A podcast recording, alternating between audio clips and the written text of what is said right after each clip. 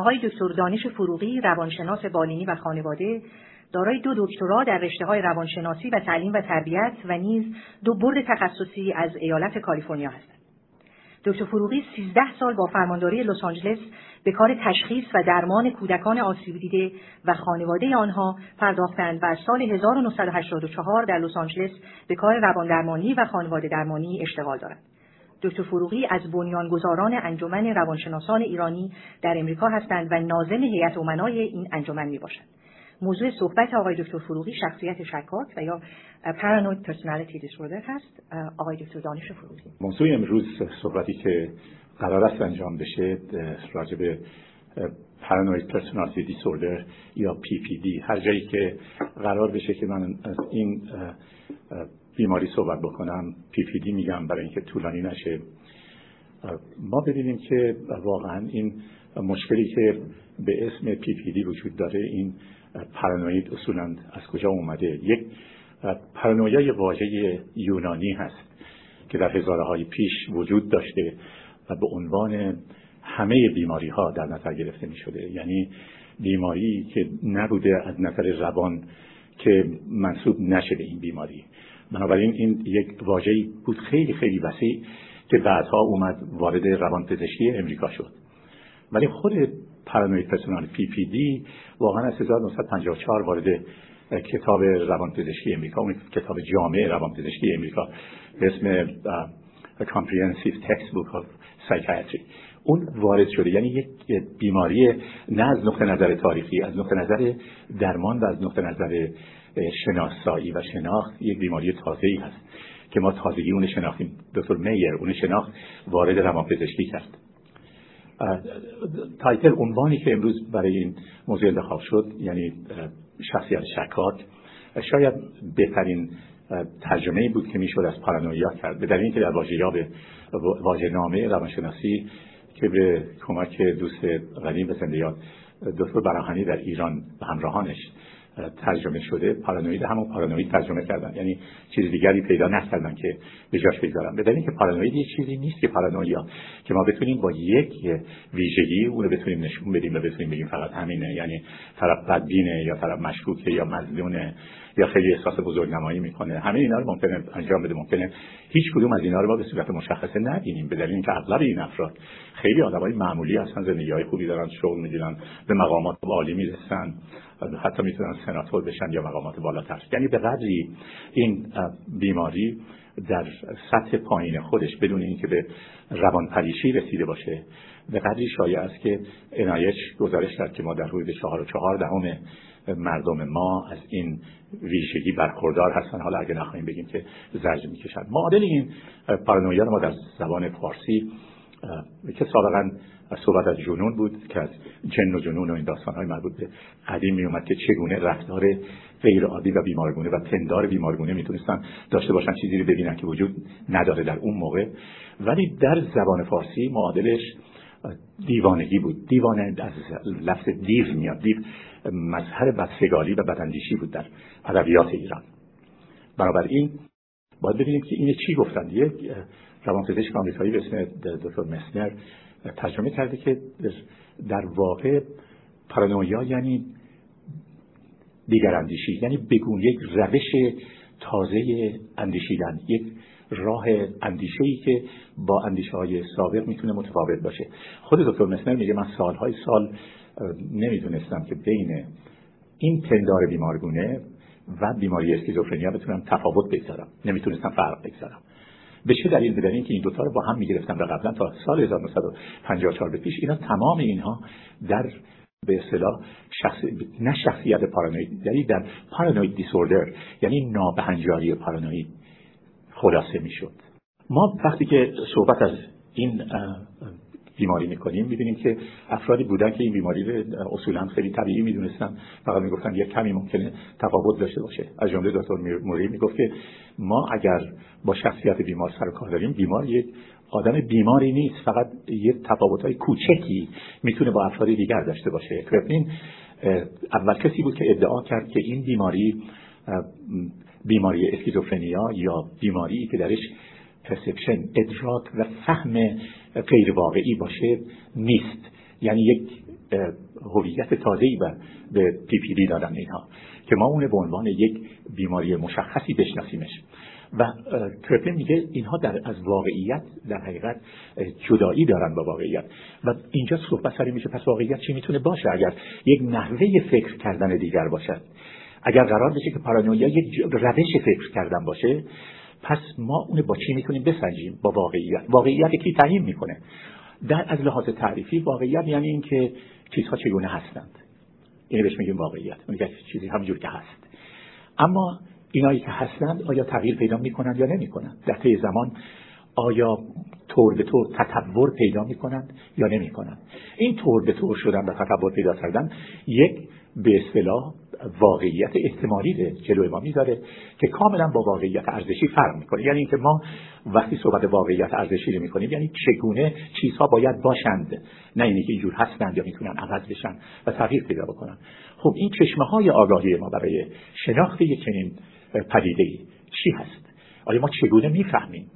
ما فهممونه ببینید از لحاظ تاریخی صحبت که الان ازش یاد شد. مسئله تاریخ موقعی که ما مواجه میشیم با اینکه بخوایم یک آگاهی به دست بیاریم و واقعیت در زبان این آگاهی که به ما داده شده از کی داده شده؟ از مردم داده شده. به نتیجه یک راه شناخت واقعیت این است که ببینیم بقیه مردم چی فکر می‌کنن چی میاندیشن چگونه به ما میگن. چه نوع پافشاری می‌کنن صحبتی بود چارلز پیرس یه فیلسوف آمریکایی راجبش مطرح کرد. ولی اگر ما فکر بکنیم که اون چیزی که به ما میگن صحیحه اگر اون ما در یک جامعه ای باشیم که اون چیزهایی که به ما میگن چیزهای بیمارگونه باشه و جنبه های پارانویا توش باشه ما اون میآموزیم و یاد می‌گیریم. اما یک سوی دیگر قضیه این بود که بشر به اون صورت باقی نموند یک تکبر فکری پیدا کرد و یه افرادی بودن که بیشتر از دیگران می‌دونستن بیشتر از دیگران واقعیت میفهمیدن. به نتیجه بشر به اونها رو کرد. به اینا شدن آدمهایی که توانستن به افکار مردم تسلط پیدا بکنن به روان مردم مسلط بشن. به این ترتیب که اینها راه یادگیری به ما اینجوری یاد دادن که شما باید از راه قدرت یاد بگیرید. متد اتوریتی یعنی اون چیزی که قدرتمند میگه اون چیزی که فردی که صاحب دانش است پس هر چیزی که که اینشتین بگه در ریاضیات ما قبول بکنیم. ولی معلوم نیست که اینشتین با همه دانشی که داره همه چیزهایی که میگه واقعا درست باشه. و این یکی از خطرناکترین راه های آگاهی ما و شناخت واقعیت برای اینکه پارانوید نباشیم. حالا یک بحث مهمی در روانشناسی با این قضیه وجود داره که من اینا رو همینجور زنجیروار دارم می‌خواد که دست به دست بدم برای شما. یکیش این است که در روانشناسی بحث خیلی مهمی است راجع به هیلو افکت. میگن که افرادی هستند که ما ما به عنوان مصرف کننده دانش زمانی که با اشخاص روبرو میشیم و اینا دارای یک ویژگی هایی هستند که این ویژگی ها از نظر ما خیلی جالب هستند. ما بقیه چیزهایی که مربوط به اون ویژگی نیست هم مورد قبولمون قرار میشه اگر اونها بهمون بگن. به نتیجه ما دچار توهم می‌تونیم بشیم دچار باورهای بیمارگونه می‌تونیم بشیم اگر چنین چیزی بگن. حالا این halo که دارم میگن halo effect این halo ماها به عنوان کسی که اون شخص می‌شناسیم درباره او احساس می‌کنیم. نه اینکه یکی خودش بگه من این حال halo effect در اطراف خودم وجود داره. اون یک مسئله بیماری کاملا مشخصیه. اما بشر به این صورت باقی نموند. چگونه شد؟ این گونه که شروع کرد به اینکه استدلال بکنه واقعیت و بتونه خودش نجات بده از پندار بیمارگونه. و اون زمانیه که مسئله intuition یا درک خود به خود که مبتنی بر استدلال هست پیش اومد. حالا ما با این مقدمه که من برسون رسوندم می‌خوایم ببینیم که یک بیمار یا یک کسی که پی پی دی داره واقعا از چه نشانه هایی در این آدم ما می‌تونیم سراغ بکنیم. اولین نشانه همین مسئله سوء زن است شک و تردید.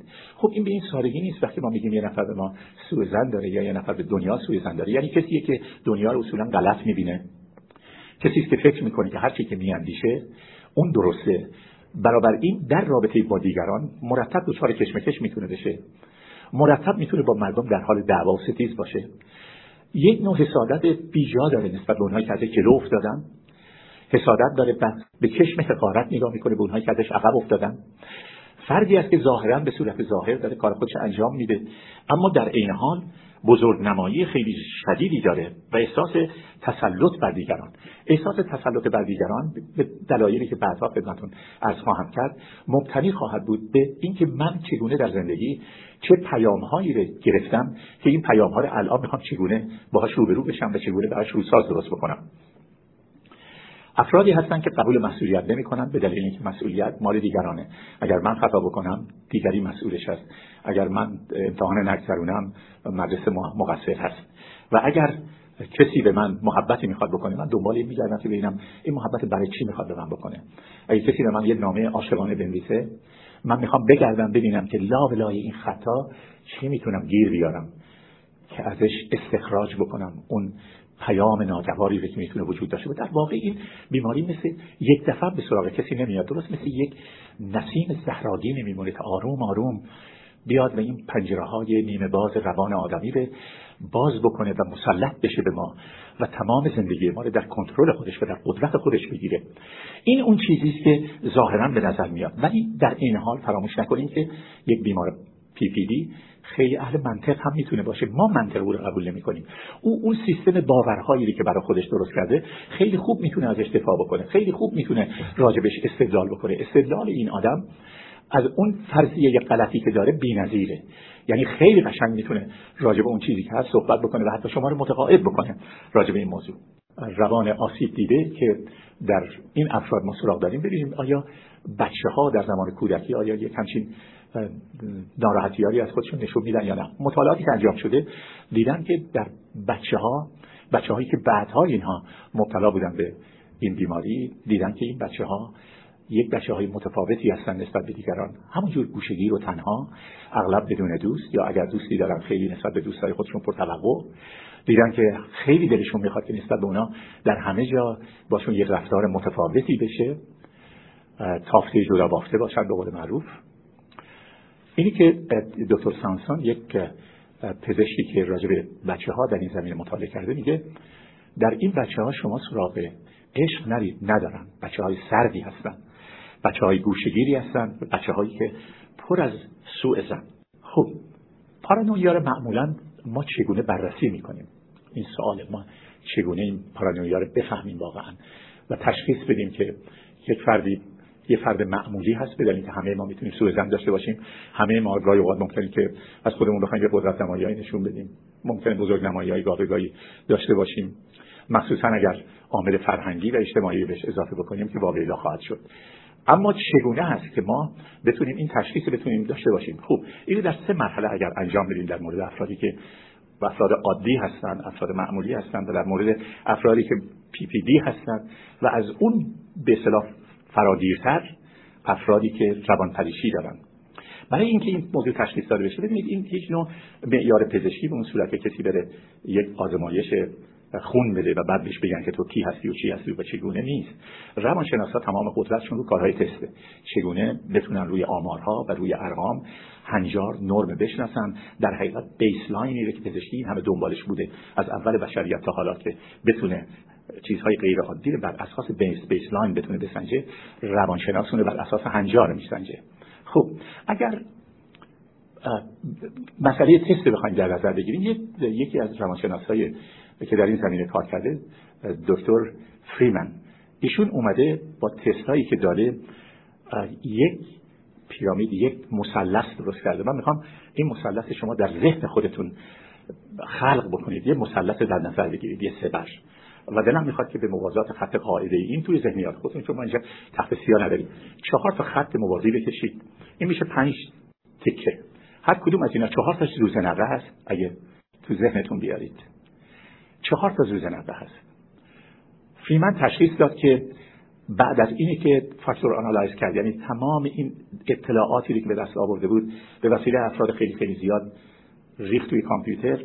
و ازش خواست اطلاعات به دست بیاره. دید اینهایی که در این زل پایینی زوزنقه قرار می‌گیرن در این تست ها نشون داده شده که اینها آدمایی هستن که فکر می‌کنن دنیا جای خطرناکیه دنیا خیلی وحشت انگیز و ترسناکه. بعد دید این زوزنقه بالاتر از اون. زوزنقه ایه که افراد میگن که دنیا جای ترسناکیه خیلی خیلی خطرناکه ولی مردم هم خیلی اهل آسیب رسانی هستن. مردم پشت من بد میگن. بدگویی می‌کنن از من. در زوزنقه بالاتر از این دید افراد میگن که دنیا محل خطرناکیه. آسیب خیلی زیاد میرسونه. و دیدن که این حالت بدگویی وجود داره در اون در اون زوزنبه سوم. اما شخص تنها تفاوتش اینه که میگه از این موضوع من خیلی ناراحت هستم. به عذاب اومدم. در زوزنبه چهارم شخص همه این مسائل میگه و بعد میگه که به نظرم دشمن به همین دلایل داره برای من کار شکنی می‌کنه کار خیلی مهمی داره انجام میده در علیه من. و در اون مثلث بالایی اون منتظری که هر لحظه این توطعه و این حالت بدگویی ها و بداندیشی ها و بدسگالی ها در وجود این آدم بالاخره اثر سوء خودش بخواد بگذاره. خب ما ببینیم اگر شخصی واقعا در این ویژگی باشه و این خصوصیت داشته باشه به این صورت در یک محیط خانواده چی می‌تونه به وجود بیاره؟ بنابراین تأثیرات خانوادگی که یک فرد که با پی پی دی هست چه کار می‌تونه بکنه؟ یک خانواده ای خواهد داشت. پر از دان جنجال پر از کشمکش پر از استراب به دلیلی که مرتب اگر مرد همسر خودشه و اگر زن شوهر خودشه و بچه های خودشون مرتب اون بهشون اتهام می‌زنند. استدلال می‌کنند که شما به ما بیوفایی کردید خیانت کردید یا امثال اینجور چیزا. به نتیجه شما نمی‌بینید که در یک همچین خانواده ای رفاه باشه شادی باشه خوشی باشه. به دلیل اینکه خوشی یک ویژگی هایی می‌خواد توی خانواده که افراد بتونن به هم تا اصلش اصل بر این است که اطمینان وجود داشته باشه. و وقتی یه بیمار پارانوید مطلقا این اطمینان به اطرافیان خودش نداشته باشه نمی‌تونه یک همچین احساسی رو در خودش به وجود بیاره. بنابراین در خانواده هایی که بیمار پارانوید هست شما رنگ لبخند نمی‌بینید. لبخندها پنهانی هستند به دلیل اینکه لبخند آشکار می‌تونه هزار جور تبدیل تفسیر بشه. و من از این موضوع میگذرم به دلیل اینکه راجع به خانواده صحبت دیگه ای دارم که در ساعت بعد باز راجع بهش اشارت خواهیم داشت.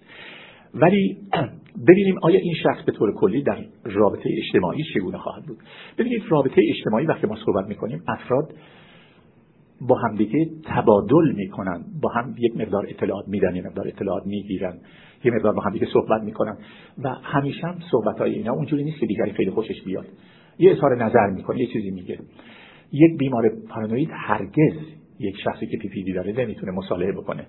یک کلمه انتقاد اگر ازش بشه تمام کار.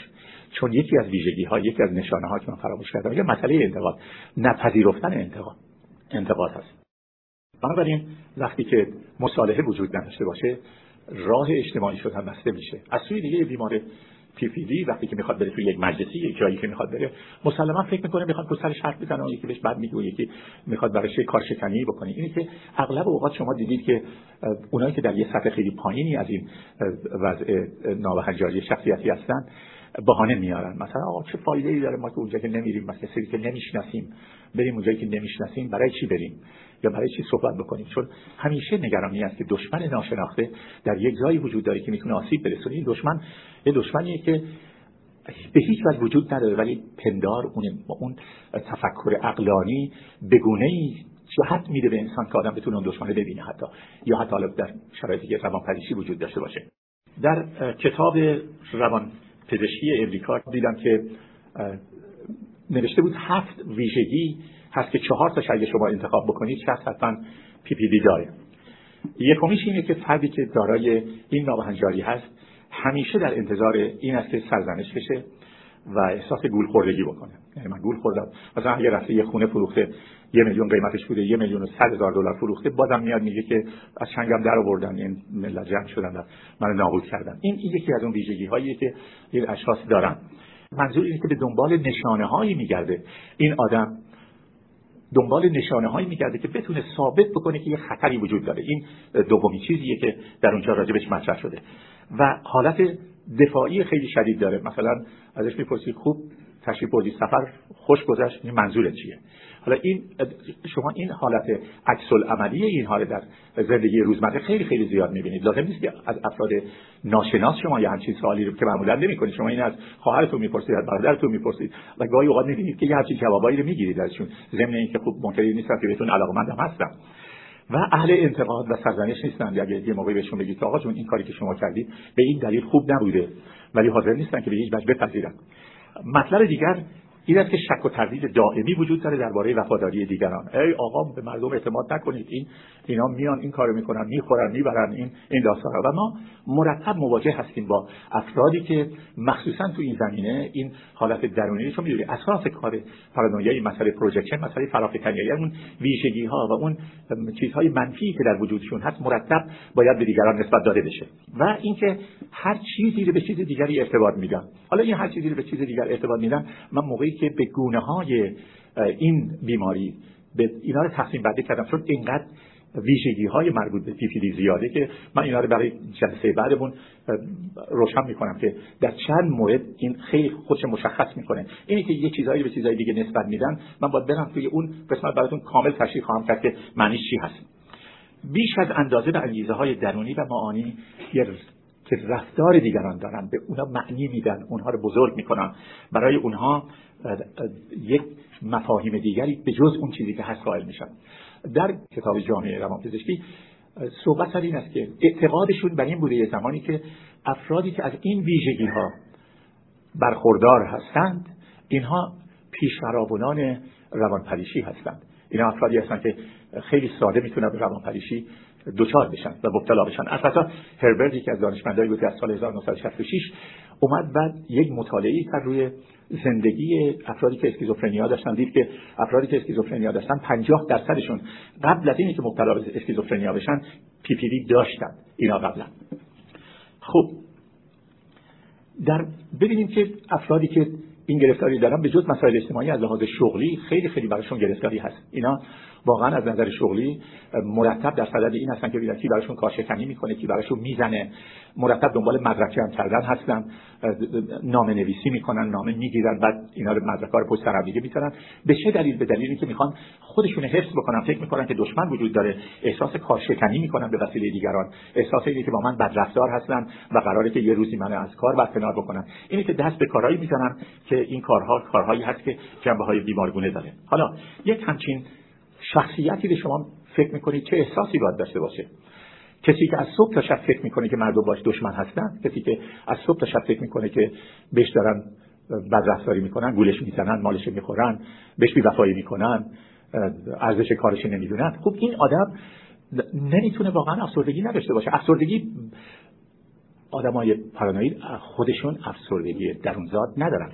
افسردگی پیامد این گرفتاری است که اینها به علت رنجی که می‌کشن از صبح تا شب به وسیله یه همچین process کردن یه همچین فکری توی ذهن خودشون افسردگی رو پیدا می‌کنن. یعنی اگه پارانویا از بین بره افسردگی جنبی از بین خواهد رفت برشون اما قضیه این است که اینا چه احساسی دارن؟ احساس اینه که ببین همه من تنها گذاشتن. اصلا تو خانواده کسی به من توجه نداره که خب نمیگه که من با خانواده چیکار کردم.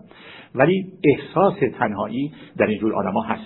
احساس اینه که بر علیه من کنکاش کردن. یعنی بر علیه من توطئه کردن. نشستن با هم دیگه یه صحبتایی کردن که من آسیب برسونن. این من اذیت می‌کنه. احساس دزدیده شدن مال دارن.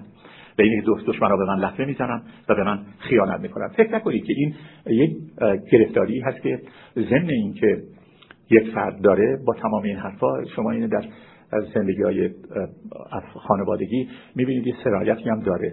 حالا مثلا سرایتش این سرایت جسمانی نیست. مثلا یک تحقیقی کردن خیلی جالب بهتون بگم. تحقیق کردن دیدم بین دو تا خواهر اگه یکی پی پی دی داشته باشه چهل درصد سرایت داره. یا یکی دیگه هم همینجوری میشه. یعنی این باور می‌کنه. وقتی جز نظام باورهای خودش میاد. دیدم بین زن شوهر در حدود 28 درصد بین مادر و فرزند در حدود 24 درصد و بین برادر و برادر در حدود 11 درصد. این سرایت تشخیص دادم. ولی موضوع 11 درصد بین دو تا برادر این ثابت نمی‌کنه که اینا مثلا حالا مثلا چجوری فکر می‌کنن از خیلی جالبه. یکیش اینه که اینا اینقدر به هم اعتماد نکنن که حتی قبول نکنن از هم دیگره بخواد روشون اثر بخواد داشته باشه. حال برمیگردیم به سبب شناسی این قضیه. یعنی اینا رو دست به دست میدیم همینجوری. امیدوارم که یادتون باشه از کجا داریم به کجا می‌رسیم پله به پله. بدون تردید تمام ادبیات روانشناسی و روانپزشکی صحبت از دلایل بیولوژیکی ارسی و ژنتیکی و صحبت بایوکمیستری همه این صحبت ها هست. ولی افزون بر اینها که من اشارات مختصری به این قسمت ها خواهم داشت. ولی بیشتر خواهم پرداخت به دلایل فرهنگی و اجتماعی و خانوادگی و روانی قضیه. در قسمت بیوکمیکال آزمایش هایی که شور و یانگ در سال 1997 کردن این نکته می‌خوام به یادمون بمونه. این تحقیق نشون میده که رفتار با کودک روی شبکه ارتباطی مغز اثر می‌گذاره. یعنی شبکه ارتباطی مغز هر چی می‌خواد باشه هر چقدر درست تنظیم شده باشه هر چقدر در مادر سالب بوده باشن تا اونجایی که این بچه سالب به دنیا آوردن بسیار خوب. ولی از اون نقطه به بعد نوع رفتاری که این شبکه ارتباطی در این اثر محیطی واقعا به صورت بسیار عجیبی برملا می‌کنه آشکار می‌کنه.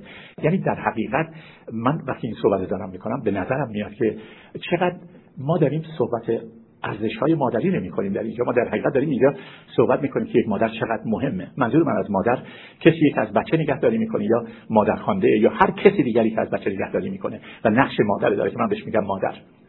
ببینید وقتی که یک بچه با این شرایط دنیا میاد که روی شبکه ارتباطی مغز یعنی روی های او می‌تونه اون چنان اثر بذاره که بچه پارانوید بکنه یکی تبدیل بکنه به OCD یکی تبدیل بکنه به حالا هر چیز دیگری مردم این اهمیت این کار نشون میده. همچنان که مثلا آرسون و اریک اسمیت اینا میگن روی شخصیت پارانوید به ویژه خیلی خیلی اثر گذاره وقتی شما کسی رو دارید بیماری رو دارید بدونید که یک همچین مسائلی هم در گذشته احتمالا بر او رفته است.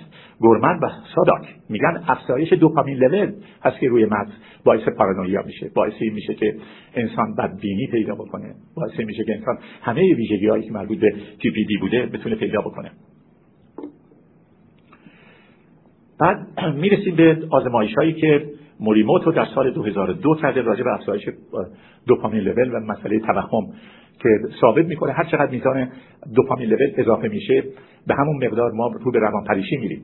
به این مسئله روانپریشی همونجور که به عرضتون رسوندم دیگه می‌خواد این از اون جنبه ادراک غیر واقعی داره به اصطلاح اون people ی که ادراک غیر واقعی نداشت داره منتقلش می‌کنه به جایی که ادراک غیر واقعی پیدا بکنن در جایی که dopamine level زیاده. ببینید وقتی که ما یه همچین به اصطلاح اطلاعاتی رو به دست میاریم متوجه میشیم که واقعا نوع رفتار چقدر به وسیله افرادی که بچه رو بزرگ می‌کنن تا چه اندازه می‌تونه اهمیت داشته باشه.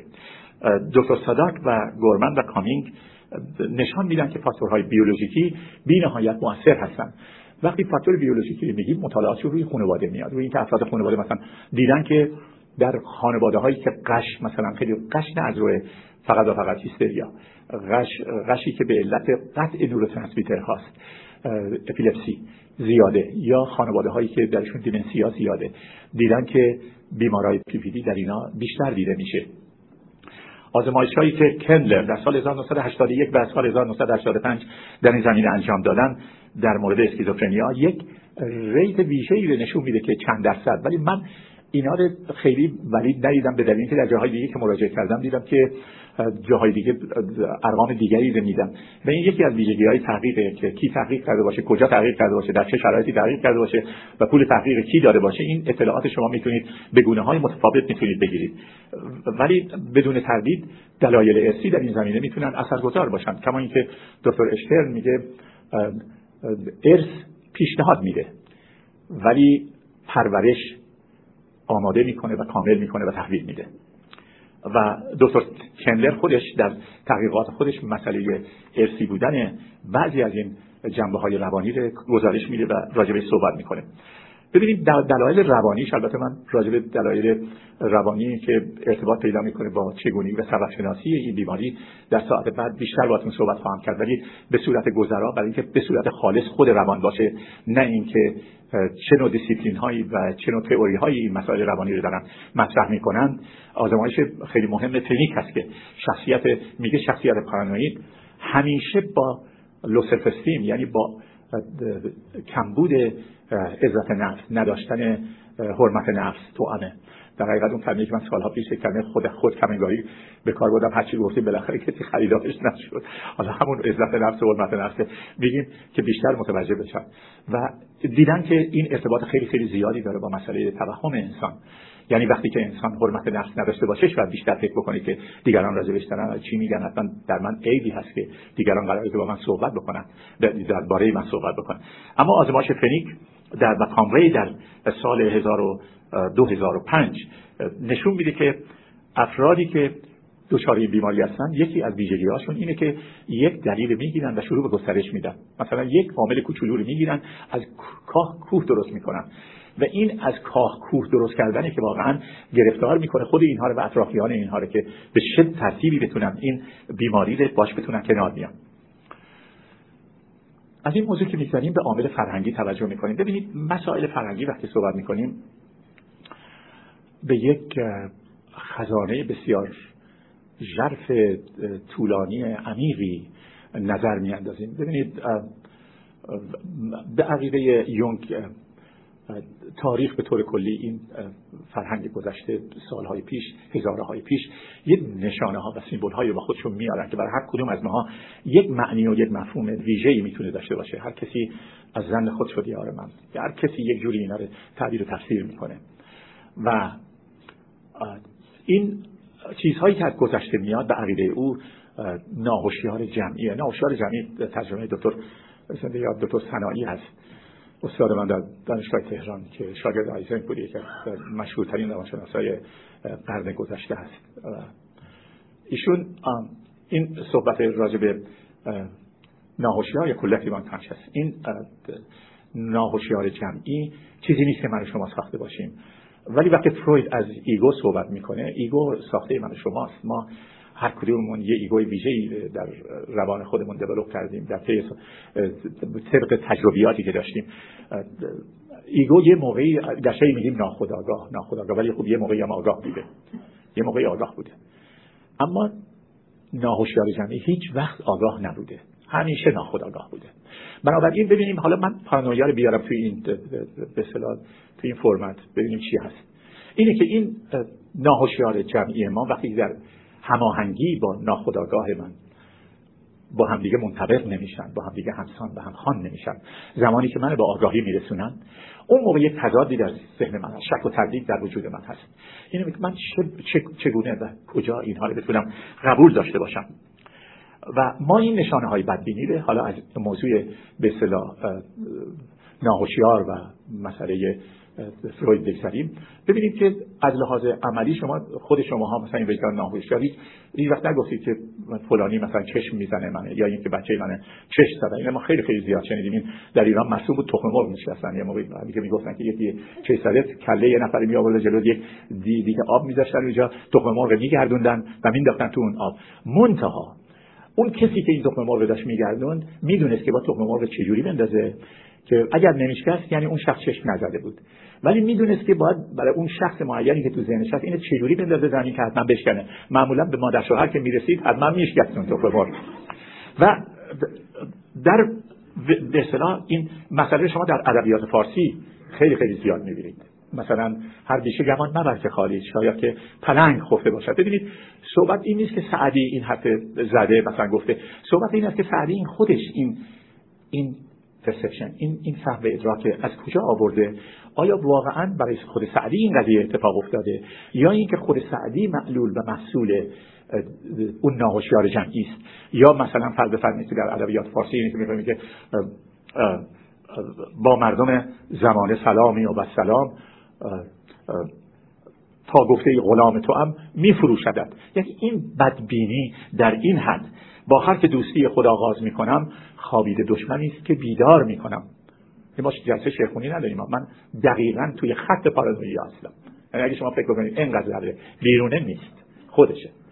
و صحبت سر اینه که یا وفا خود نبود در عالم یا مگر کس در این زمانه نکرد. کس نیاموخت علم تیر از من که مرا عاقبت نشانه نکرد.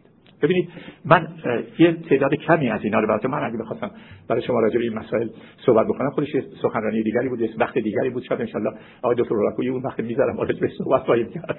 در یک گاه دیگر وقت دیگر. اما مطلب این است که به همون صورت شما می‌بینید فرهنگ می‌تونه برای ما پارانویا رو بیاره می‌تونه برای ما خوشبینی بیاره. در بعضی از موارد اگر درست بتونیم ازش استفاده بکنیم و اگر بخوایم به جنبه های منفی کار بخوایم نگاه بکنیم. و حالا برگردم به این بحث فرهنگی رو بذارم کنار و به موضوع رفتارگری بپردازم. موضوع رفتارگری می‌دونی بیهیویوریزم اینا هم یه حرفی دارن برای مسئله پارانویا. یعنی اعتقاد دارن که ما به علت اینه که رفتار بدبینانه رو وقتی تقویت می‌کنیم بدبینی رشد پیدا می‌کنه. صحبت نمی‌کنه که بدبینی چجوری به وجود میاد. ولی کوشش هم کردن که اون آزمایش هم انجام بدن. مثلا روی محرک و پاسخ شاید این دیدگاه داشته باشن که چون زندگی انسان ها بر اساس محرک و پاسخ هست یعنی هر موقعی که ما محرک میدیم و پاسخ می‌گیریم ولی پاداش نمیدیم اون رفتار ما سرکوب می‌کنیم. یا برعکس وقتی پاداش میدیم رفتار تقویت می‌کنیم. خب این درست مثل همون صحبت های دیگریه که در دیسیپلین های دیگر می‌بینیم در مورد تقویت پاسخ بچه ها در به وسیله مادرها وقتی رفتار درست انجام میدن در برابر موقعی که رفتارشون رفتار درستی نیست. مثل آموزش خشم مثلا به بچه موقعی بهشون یاد میدیم که خشمگین بشن از ما چیز یاد از ما چیز بگیرن. یا اینکه بچه ها موقعی که ما این عصبانیت بهشون داریم. چون ببینید موضوع موضوع intrapsychic یا درون فردیه ما یادگیریمون درون فرد درون ما اتفاق میفته یادگیری. مثل مسئله پارانویا از نقطه نظر رفتارگری. نکته دیگر در به اصطلاح بحث مربوط به روانی اجتماعی است که صحبت اریکسون من فکر می‌کنم این بحث آقای دکتر هلاکویی راجع به انسان سالم احتمالا یا حتما حتما خواهند داشت. من فقط و فقط بحثی که در ارتباط میشه با موضوع پارانویا. از ازشون به یک راجع به این قضیه نمی‌خوام برم اون حرفایی که ایشون زدن از اول تا آخر. یعنی اریکسون داماد فروید بود. یعنی آنا فروید آنا زن اریکسون شد. و ایشون اولین کاری که کرد اومد حرف پدرزنه رو قبول نکرد. گفت این کار سگ و سکشوالی که تو داری میگی من این اصلا قبول ندارم. و به هفت درجه اومد اینو تقسیم کرد. بعد دختر فروید اومد یه یه درجه هشتم اون قسمت آخر اون که به اصطلاح دیگه انسان حالت تسلیم و حالت قبول داره توی زندگی خودش در حالت بیچارگی و قبول. اون آورد اضافه کرد. ببخشید. ولی ببینیم که اریسون در این مورد چی میگه؟ اریسون صحبت سال اول زندگی رو می‌کنه تا همون یه سالگی 18 ماهگی و بعد بعد از اون تا سه سالگی در حقیقت اون قسمت اطمینان به زندگی که از در سال اول باید به وجود بیاد. ولی مطمئن بدونید که این الان مورد قبول به اون صورت نیست فکر می‌کنن که ما این اطمینان به زندگی رو در طی سالهای سال می‌تونیم از دست بدیم یا می‌تونیم به دست بیاریم. و کما اینکه ویلسون در این مورد صحبت کرده که ما نمی‌تونیم این به عنوان یه چیز به اصطلاح ماندگار در صورتی که شخصیت ما سالم باشه می‌تونه ماندگار باشه. ولی برای آدمای ناماندگار آدمایی که ناسالم هستن احتمالا نمی‌تونه. در مورد کیفیتی که ایشون دارن عنوان می‌کنن موضوع به ویژه در سال دوم که مسئله خودکار بودن و استقلال و مسئله شرم میاد توی کار. بسیاری از روانپزشکایی که تو کار آنالایز هستن اعتقاد دارن که وقتی شرم زیاد میشه مسئله پارانویا پیش میاد. یعنی این قسمت دوم زندگی که ایسان داره صحبت می‌کنه یک بحث خیلی خیلی مهمی است که چگونه می‌تونه شرم تولید پارانویا بکنه. و البته در سالهای بعدی که مسئله احساس گناه و حقارت سرشکستگی که در بین 6 سالگی تا 12 سالگی پیش میاد تمام اینها می‌تونن یک عواملی باشد در همراهی بکنن به اینکه شخص پارانوید بشه. ببینید هیچ کدوم اینا نمیان بگن که اینها صد درصد پارانویا به وجود میاره. دارم میگن که اینها می‌تونه با پارانویا رو به یک نحوی در ارتباط باشه با پارانویا. دلایل اجتماعی قضیه به شما از بکنم. مسئله دیوار موش داره موش گوش داره ما خیلی خیلی زیاد شنیدیم. ولی دلایل اجتماعی بیشتر شما توی زمینه های به اصطلاح قانونی قضیه بیشتر می‌بینید تا جنبه های اجتماعی. چون جنبه های اجتماعی بیشتر تحت تاثیر فرهنگ جنبه های قانونی قضیه وقتی شما می‌بینید جنبه های قانونی بی نهایت اهمیت پیدا می‌کنن به دلیل اینکه قوانین می‌تونن به مردم پارانویا بدن. تصمیم های بد تصمیم های غلط می‌دونن مردم متوحش بکنن. و به طور کلی به وجود اومد. اومدن سازمان های اطلاعاتی می‌تونن خیلی از مردم باعث بشن که اصلا با هم دیگه نخوان صحبت بکنن. اگر این پارانویا نیست؟ وقتی که ما جرأت نداشته باشیم که بتونیم حرف بزنیم و صحبت بکنیم. قوانین سخت فشارهای اجتماعی. یک دانشمند آمریکایی به اسم لورا میلر میگه ما اگر در قرن بیستم متولد شده باشیم امکان نداره در یک دوره از زندگیمون پارانوید نشده باشیم. یعنی در حقیقت یک بیماری فراگیر اجتماعی از یک نقطه نظر. درسته که ممکنه ما تمام اون ویژگی ها رو به کامل نداشته باشیم ولی کم و بیش این ویژگی ها رو داریم کم و بیش این نشانه ها رو از خودمون نشون میدیم. و به طور کلی موضوع دلایل این قضیه ما اگه بخوایم رجوع بکنیم به ادبیات خودمون این مسئله دایجان ناپلون و اینا دیگه خودتون بهتر از من می‌دونید که چه شرایطی داشت و چه جریاناتی هست.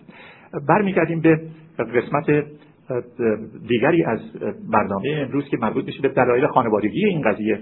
دلایل خانوادگی به وسیله دکتر پونانسکی بررسی شده. ایشون میگن خانواده هایی که یک ساختار سلطگری و یک ساختار تحکم یک ساختار حاکمیت و انتقاد از فرزندان دارند.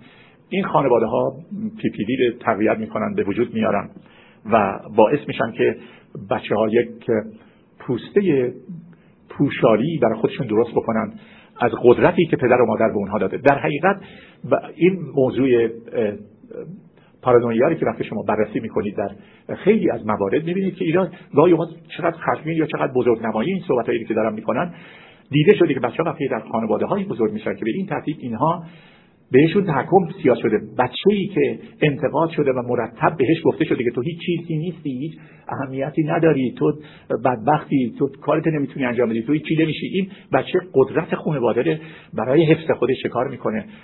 در فضای خارج از وجود خودش برای رویارویی با مردم به وجود میاره. در حقیقت خشم رو انتخاب می‌کنه تا اون عقده حقارت بتونه سرکوب بکنه در وجود خودش.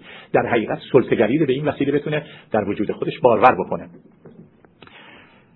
دیده شده که خانواده هایی که در عین حال به بچه های خودشون بیش از اندازه توجه می‌کنن بچه ها موقعی که در رابطه با محیط قرار می‌گیرن حالا عکس قضیه هم صحیحه وقتی که ما داریم صحبت اینه می‌کنیم که چگونه یک خانواده باید رفتار بکنه. ببینید همه چیز روی تعادل واقعا. همه چیز باید بر اساس تعادل باشه توی زندگی. وقتی که از تعادل خارج میشه اون موقع هست که گرفتاری و بیماری و همه چیز پیش میاد.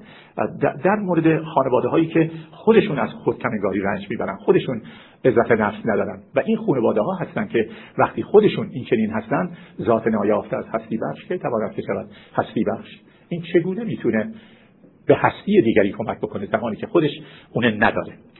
و صحبت در این زمینه بسیار به ویژه در مورد آدلر اگه بخوام صحبت بکنم که خیلی خیلی کوتاه این است که ایشون راجع به مسئله حقارت و افرادی که به علت نقص جسمانی احساس حقارت می‌کردند دیده وقتی که اینها در شرایط درست اینها بزرگ شدن. خانواده هایی داشتن که اینها رو سرزنش نکردن مثلا تو چلاق هستی. یا ما توی ایرانیا دیدیم بچه‌ای که حتی اینا اسکیزوفرنی دارن پنهانشون می‌کنن. مبادا اینا رو کسی ببینه که آبروی ما بره. می‌دونید این این مسئله خوب اون چگونه درست این چگونه بتونه با اجتماع رابطه درست بتونه برقرار بکنه؟ به نتیجه افرادی که آدلر دید که برخلاف اینه که تصور میشه اینجور اشخاص آدمایی هستن که معمولا به علت نقص جسمانی خودشون خوب نمی‌بینن. چرا بعضی از اینا اینقدر پیشرفت می‌کنن؟ چرا درست برعکس اون چیزی که انسان انتظار داره؟ چرا اینقدر پیش چرا شما در خود امریکا دارید این موضوع می‌بینید؟ در بسیاری از این جریان های اجتماعی امریکا شما دیدید که یک دفعه یه نفر که سرطان مثلا فرض بکنید گرفته پا گرفته بعد چگونه در مسابقات دو شرکت کرده یا در مسابقه دو شرکت کرده؟ دیدن به دلیل این بوده که خانواده مادر تونسته اون اساره قدرتی که باید در ذهن بچه به وجود بیاره این اساره قدرت به وجود آورده. و یک مطلب دیگری که در مورد خانواده ها لازمه به گفتن هست موضوع تحقیقی که در برزیل انجام شده راجع به مسئله child abuse به ویژه در مورد sexual abuse و موضوع پارانویا. که تاکنون در اینجا راجع به این موضوع به صورت دقیق و سیستماتیک انجام نشده بود ولی در برزیل این کار کردن به دلیل که احتمالاً از لحاظ confidentiality و محرمانه بودن موضوع اونا یک کمی آزادتر بودن تا اینکه امریکا بخواد این کار انجام بده. به همین واسطه رسیدن به اینجا که این اشخاص خیلی هاشون در دوران کودکی یک همچین فشاری رو یک همچین ناراحتی رو تحمل کردن. تشخیص افتراقی. من لغت دیگه پیدا نکردم. دیفرنشال دیاگنوستس یعنی بدونیم که بیماری پارانویا باید ببینیم که با بقیه بیماری ها به اصطلاح تواتی پیدا نکنه و چه تفاوت هایی می‌تونه داشته باشه. نخست بذارید بگیم که تمام افرادی که تحت عنوان گرفتاری یا نابهنجاری شخصیتی تشخیص داده میشن بدون استثنا در رابطه اشکال دارن. این یک موضوع خیلی مهمیه. یعنی شما نمی‌تونید یکی از اینها رو پیدا بکنید که در رابطه اشکال نداشته باشه. از لحاظ به اصطلاح تشخیص افتراقی یعنی تفاوت هایی که بین این بیماری و سایر بیماری ها هست نکته مربوط به روان پریشیش از اینجا میشه تشخیص داده بشه که هر بیماری که درش هلوسینیشن یعنی ادراک غیر واقعی وجود داشته باشه. یعنی شما می‌بینید بیمار در تلویزیون چیزی رو می‌بینه که شما هرچی نگاه می‌کنید نمی‌بینید. اشاره ای رو به شما میگه که شما متوجه نمیشید یا صدایی رو میشنوه که وجود نداره اون صدا. به نتیجه به جای اینکه ما بیایم و این خیلی به صورت اینه که حالا اینا چیا هستن و کجا هستن و چجور به همین صورت ساده ما می‌تونیم تشخیص بدیم که آیا یک نفر واقعا در توهم هست در علاوه بر اینکه پندار بیمارگونه یعنی دروژن درش هست آیا چیزهایی رو می‌بینه و میشنوه و می‌فهمه و بو می‌کنه و یا میچشه و هر کدوم از اینا با حواس پنجگانه او هر کدومش مورد به اصطلاح سوال است که به چه ترتیب آیا ادراک میشه یا نمیشه. این افرادی که پیپیدی دارن به هیچ وجه من وجود وارد این مرحله و وارد این قبیله نیستن. به طور کلی اما بیایید ببینیم که خود پیپیدی با چند دسته از این بیماری های مربوط به شخصیت و چون تک تک اینا رو بخوایم بگیم می‌دونید کمونالیتی از نقطه نظر آماری ارتباطات درونی اینها که فاکتورهای مشابهی رو عنوان می‌کنه. مثلا فرض بفرمایید وقتی صحبت می‌کنیم راجع به افرادی که مردم ستیز هستن اینا مثلا با نارسیسیسم اینا فاکتورهای مشابهی رو توی کارهای تحقیقاتی نشون میدن. به همین واسه من دو سه مورد آوردم براتون که راجع صحبت بکنیم. یکی این که به طور کلی شخصیت پارانوید با از شخصیت مردم ستیز. جدا بکنیم بدن که در پارانویا شما وجدان وجود داره در مردم در مردم ستیز وجدان develop نشده. به اون صورت مردم ستیز به مردم آسیبی که میرسونه از نقطه نظر روانی اگر فرد پارانوید برسونه به علت این نیست که واقعا ضد مردم باشه به علت این است که فکر می‌کنه مردم می‌خوان به او یک چیزایی رو القا بکنن یک گرفتاریایی رو براش پیش بیارن به نتیجه از خودش دفاع می‌خواد بکنه. بیشتر جنبه دفاعی داره تا جنبه حمله کردن. یعنی اون اساس تفکر اینه که اینها با من یه همچین رفتاری رو می‌خوام بکنن باعث میشه که بیمار پارانوید یه همچین کاری رو بکنه. در مردم ستیزی شما وفاداری نمی‌بینید.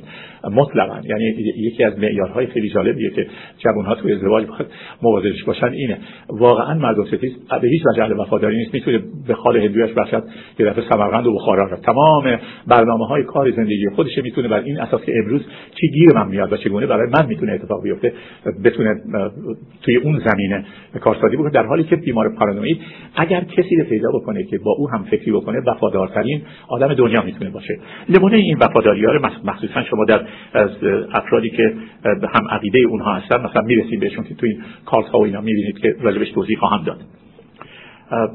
و احساس گناهی که در مردم پارانوید چون object related هستن اینا بیشتر فرافکنی می‌کنن و اون ویژگی های درونی خودشون می‌خوان نسبت بدن به اون افراد. اگر بخوایم تفاوت OCD که قبلا فکر می‌کنم خانم دکتر محمودی راجع به صحبت کردن با تفاوت با این بیماری بخوایم در نظر بگیریم ویژگی های مربوط به ریزبینی اینا مور از ماست که کشیدن بیرون ها. هر دوتا در هر دوتاشون هست ولی شما می‌بینید که یک بیمار اوسیدی خیلی دنبال قانون است و رول و اینجور چیزا ولی بیمار که پی پی دی داره اون یک فردی که فقط و فقط به علت شرم پنهان و ترس پنهان که از ego ی او کاملا پوشیده شده و نمی‌ذاره کنه نشون بده در رابطه با مردم و در رابطه با اشیا و چیزها خودش قرار میده.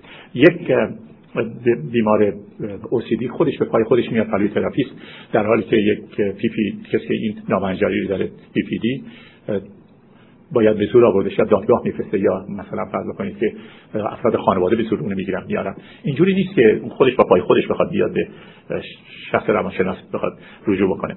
تشخیص های افتراقی در مورد افراد borderline از بخوایم بگیم این گروه دسته دیگر است که مثلا شد هیستری حالا بقیه داستانا که قبلا شنیدید. وضعیتشون هم میشنوید. این است که اصولا واقعا یه بیمار پارانوید به هیچ وجه تحمل اون کشاکش و تحمل اون بالا پایین رفتن هایی که یک بیمار borderline داره اینا ندارن. و در حقیقت هر دوی اینها از دوران کودکیشون وقتی مراجعه بکنید ببینید آزاردیده هستن صدمه فراوان دیدن. یه بیمار پارانوید به هیچ وجه دوست نداره نمی‌خواد کسی رو جلب بکنه در حالی که توی borderline معمولا اینو ما خیلی خیلی زیاد می‌بینیم. اون ویژگی های مربوط به عشق های زود گذر و در حالی که پارانویا اگه یه چیزی پیدا بکنه خیلی محکم. یک پیله عجیب روانی برای خودش درست می‌کنه که از بیرون اومدن از اون بی‌نهایت دشواره براشون موندن اون تو و اون تو زندگی می‌کنن. من برگردم به این که ما با این ویژگی با چه شرایطی روبرو میشیم و اینها رو چگونه می‌شناسیم. معمولا برای اینکه کار آسون بشه من اینها رو به چهار دسته تقسیم کردم و این چهار دسته یکیش از نوع حسادت است حسادت که معمولا همسر به همسر داره. نوع دیگر که اسمش گذاشتم شیدایی در عشق ما شیدایی از آقای دکتر هولاکویی رد کردیم. بهش میگن اروتومینیا. اروتومینیا در دیکشنری در واژه‌نامه روانشناسی. این این بیماری گذاشتن جنون جنسی. من این جنون جنسی نمی‌شناسم چون اروس یک خدای عشق یونان قدیم بوده و اروس خدای عشق و مینیا. یعنی حالت شیدایی حالت سرشاری از شور. و این دوتا رو که با هم دیگه قاطی بکنید یه چیزی میده که اسمش جنون جنسی که اصولا اغلب اینایی هم که این بیماری رو دارن اصلا ممکنه به تنها چیزی که فکر نکنن تا همون چیز جنسی باشه. مسئله چیز دیگری است که راجبش اشاره خواهیم کرد. یک بیماری دیگر در داخل این بیماری یعنی من اینا رو به چهار دسته براتون تقسیم کردم. همه اینا می‌تونن حالت عادی هم داشته باشن. من برای که وقتمون نمی‌رسه یکی از اینها رو به صورت حالت عادی براتون امروز خواهم گفت. و شما خواهید دونست که چگونه ما می‌تونیم حالت عادی رو از حالت بیماری تفاوت برش بذاریم. یک نوع دیگر این از نوع گراندیاستی یعنی بزرگنمایی یعنی افرادی هستن که خودشون تافته جدا بافته می‌دونن و خیلی خیلی خودشون قبول دارن به قول معروف در هر چیزی. نوع دیگر از نوع آسیب رسانی و احساس بد مورد بدگویی بودن و مورد به اصطلاح بحث دیگران بودن هست.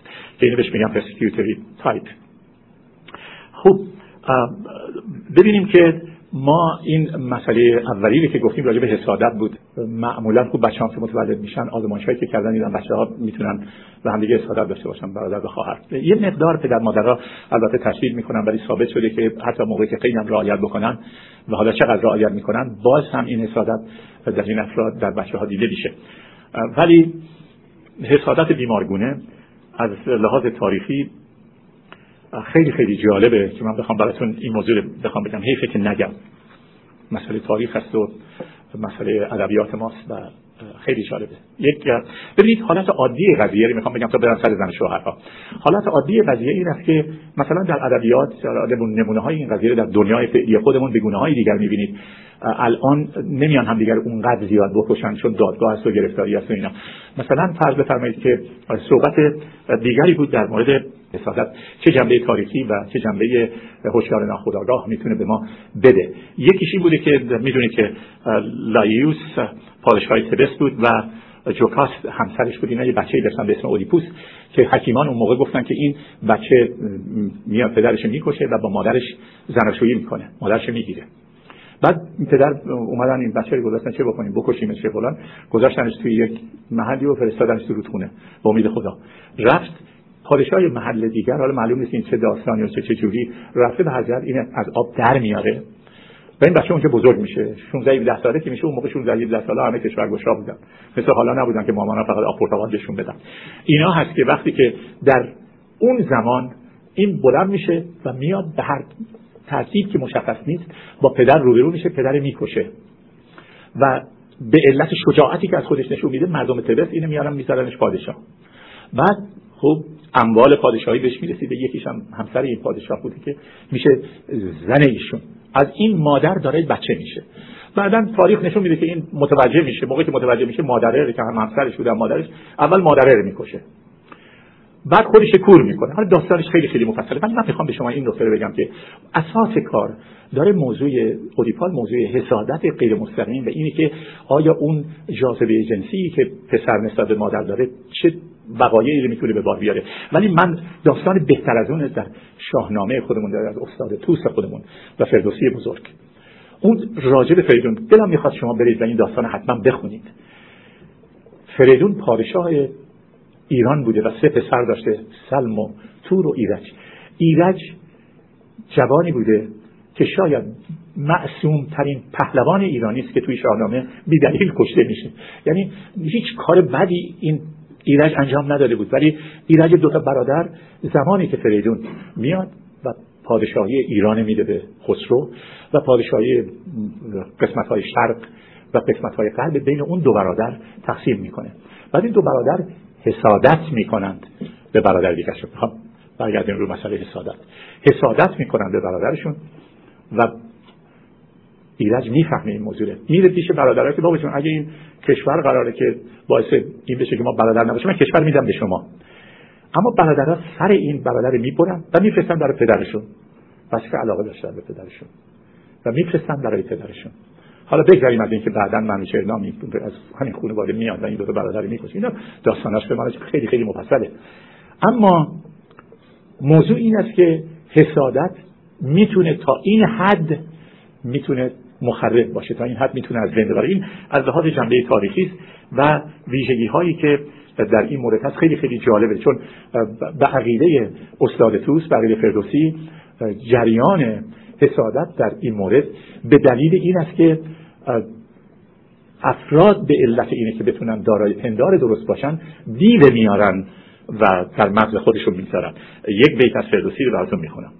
به تخت خرد برنشسته آدتان به اون دو تا برادر داره میگه فردوسی. چرا شد چنین دیو انبازتان؟ انباز یعنی شریک. به تخت خرد برنشست آز یعنی حرس یعنی طمع. حالا وقتی که شما تعریف حسادت می‌گیرید این است که حسادت معنی امروزیش اینه که دیگری چیزی داره که ما فکر می‌کنیم مال ماست باید متعلق به ما باشه و ما می‌خوایم اون داشته باشیم. و فردوسی چی میگه؟ میگه شما که برادر کشید به علت حسدتون بوده مسئله حسادت به عقیده استاد توس زیربناش حرص و آزه. بنابراین انسان آزاده بدون حرص بدون آز می‌تونه زندگی درستی داشته باشه. برگردیم به اینکه حسادت حالا از نقطه نظر زن شوهر مورد بررسی قرار میدیم. حسادت امروز. اون چیزی که jealousy type هست توی PPD خب این همه شما داستان اوتلو رو شنیدید. این در اصطلاح روانشناسی بهش اوتلو سیندروم بهش میگم که خیلی خیلی معصومه که چگونه این افراد برای خودشون داستان می‌سازن. افرادی هستن. بیشتر توی مرداست اینجور حسادت تو هم البته هست. تو مردها به این گونه هست که خوب میان و فکر می‌کنن که زنشون نسبت بهشون بیوفایی داره و این بیوفایی رو اینا شروع می‌کنن که با شخصی که همسرشون هست اول مطرح می‌کنن که تو مثلا رفتی اونجا به فلان زیاد نگاه کردی. بعدها این اینجوری میگن که تو به هر کی که می‌رسی نخ میدی. این یه اصطلاح تازه ایه که بعد از انقلاب تو ایران خیلی مرسوم شده. یعنی نخ میدی. این کلمه نخ دادن و این است که تو باعث این هستی که دیگری به تو توجه غیر عادی داشته باشه. بعد بینشون دعوا میشه و کار احتمال می‌رسه به اینکه کارشون به دادگاه برسه مجادله بکنن و کتککاری بکنن. و دکتر فنیک میگه که در سال 2005 راجع به این موضوع تحقیق خیلی بزرگی انجام داده. میگه تمام مسئله اینه که اینا از یک چیز خیلی کوچیک یه چیز بزرگ می‌سازن. من جلسه پیش بهتون گفتم برمیگردم به این قضیه. ببینید آقایی که ادعا می‌کرد که خانمش بهش خیانت می‌کنه میگه که من من دیروز برای اینکه دست زنم بگیرم همیشه ساعت هشت بعد از ظهر خونه می‌رفتم. دیروز ساعت چهار بعد از ظهر رفتم. رفتم در زدم. خیلی طول کشید تا در باز بشه. توی آپارتمان. بعد موقعی که در باز کرد دیدم که توالت کرده زنم. این دلیل دوم. بعد دیدم لباسش هم عوض کرده. لباس خیلی مثل که مثلا همیشه لباس دیگه یا بعد خدا یه روز نمی‌دونم ولی چیزی شده بود. اینشون واقعیه. لباس چم عوض کرده بود. من سود در از تو قفل کردم رفتم شروع کردم تمام جاها رو گشتم توالت گشتم این اون بعد گفتم کسی رو پیدا کردی؟ گفت نه. ولی ولی اینکه پنجره باز بود. گفتم این پنجره وقتی که باز بود آیا کسی می‌تونست از اونجا بپره بیفته بیرون؟ گفت نه اگه هر کی میافتاد میمرد. برای اینکه ما طبقه مثلا چهارم هستیم و این پنجره اگه باز می‌شد امکان پذیر نبود خوب چی دیدی؟ گفت اون طرف خیابون دو تا جوان داشتن می‌رفتن. خیلی خوب. این اون چیزیه که دکتر کامرون میگه paranoid illumination یعنی روشنگری می‌کنه برای خودش و کلی دلایل برای خودش جمع می‌کنه که بخواد ثابت بکنه اون دیدگاه خودشه و اون چیزی که در ذهن اون میگذره. منتها به صورت بیمارگونه این کار می‌کنه. این است که وقتی که یک همچین تصور و تخیلی به ذهنش میاد میگه چون این آدم پنجره باز بوده رفته کنار پنجره با اونها. حتما مسئول اشاراتی بوده. بسیار خوب. بگذارم از این موضوع موضوع بزرگنمایی رو براتون بگم که بزرگنمایی در سال 2000 APA یک گزارشی داد که تعریف این قضیه در مورد پی پی دی اینجور کرد که افراد فکر می‌کنن که استعدادهای غیر عادی و محیر العقولی دارند. چیزهایی دارند که دیگران ندارند. چیزهایی دارند که اشخاص نمی‌توانند داشته باشند. حالت بزرگنمایی اغلب اوقات با شیدایی توامه آقای دکتر شما مثالتون که کردید این بود. اغلب اوقات با شیدایی توامه یعنی که دکتر فلیک میگه که افرادی که بزرگ نمایی دارن یک دو حالت مینیا هم در اینها هست که اینها می‌تونه بسیار آسیب رسان باشه. اینا می‌تونن در یک روز یک تصمیم های خیلی عادی بگیرن. مثلا تمام افرادی که توی کار استاک اغلب به جاهای خیلی خیلی بدی رسیده کارشون. خیلی هاشون توی این زمینه بودن که خواستن با یه پولهای خواستن میلیاردر بشن. زود خواستن پولدار بشن. افرادی که می‌خواد خیلی زود از راه آسون بخوان پولدار بشن. اینا توی این زمینه ها هستن. برگردیم سر موضوع اروتومینیا اون حالت شیدایی در عشق. این یک بیماری خیلی نادری هست و خیلی جالبه. این بیماری بی نهایت جالب اگه شما بگم. بیشتر این بیماری رو خانم ها دارن. و کمتر توی آقایون این بیماری رو ما دیدیم. به این گونه هست که به صلاح دکتر کلی و منرو در این مورد research هایی که کردن میگن فردی که این بیماری رو داره معمولا اون subject خودشه اون شخصی رو که می‌خواد بهش علاقمند بشه و عاشقش میشه یه فرد دست نیافتنیه. مثلا یه دفعه عاشق یه آدم خیلی خیلی معتبری میشه عاشق کسی میشه که خیلی خیلی مهمه و این نمی‌تونه در عالم واقعی به اون شخص بتونه ارتباط برقرار بکنه. این شخصی که می‌تونه رئیس مملکتی باشه می‌تونه یه دانشمند خیلی بزرگی باشه که اصلا حال هوای این چیزا رو نداشته باشه. بودن دانشمندا تنها چیزی که دنبالش نیستن همین چیز است و اگر بخوایم که به موضوع دیگری بخوایم اشاره بکنیم در این مورد این است که این افراد تمام علائم و نشانه هایی که اون شخص داره از من فرار می‌کنه چون این خانمها دلکن قضیه نیستن. میرن سراغ این مرد. اول از همه ممکنه به خانم اون طرف تلفن بکنن بگن ببین ما عاشق هم دیگه هستیم تا حالا تو به کافی عاشق مرد بودی پدر این مرد در آوردی این مرد زد اذیت کردی زجرش دادی حالا من می‌خوام این آدم نجات بدم. بگذار من ناجی این آدم بشم. این, این وجود داشته همچین کسی. ولی قضیه این است که این مرد خوب نمی‌خواد که حالا اگرم می‌خواد دیگه اینقدر طرف دیگه جریان بر ملا کرده که مجبور فرار بکنه و ازش فراریه و ولی کسی که یک همچین شیدایی در عشق داره تمام فرار او رو می‌ذاره به حساب عشق اون طرف. یعنی میگه این مثلا من رفتم تا دیدن اونجا من دید نمی‌دونست من میرم تو اون مجلس. اون مهمونی. تا من دید رنگش پرید. این از عشق من بود. به چرا مثلا رنگش پرید. یا اینکه من دید فرار کرد. برای اینکه تحمل نداشت. یعنی در برابر من اینجوریه. من می‌خوام اینو نجاتش بدم. این بیماری که معمولا باعث این میشه که افراد حتی به دادگاه برای این موضوع پناه ببرن. در روز ممکنه شخصی که اروتومینیا داره حتی 100 بار تا 200 بار که معشوق خیالی خودش تلفن بکنه. یعنی از صبح تا شب فقط نشسته که این تلفن انجام بده. کار دیگه نمی‌خواد بکنه. نامه می‌نویسه براشون یا اینکه براشون فرض بکنید که هدیه میفرسته و بعد توقع داره که براش بله بهش محبت بشه. حالا شخصیت از نوع پرسیکیوتری اون نوعی که همیشه فکر می‌کنن که بقیده میگه بیماری که این گرفتاری داره همش فکر می‌کنه مورد بحث دیگرانه. همش نشستن مردم که ببینن اون چیکار بکنه. من فکر میگه افکار این اشخاص خیلی سیستماتیکه به طور پیاپی برای خودشون استدلال می‌کنن.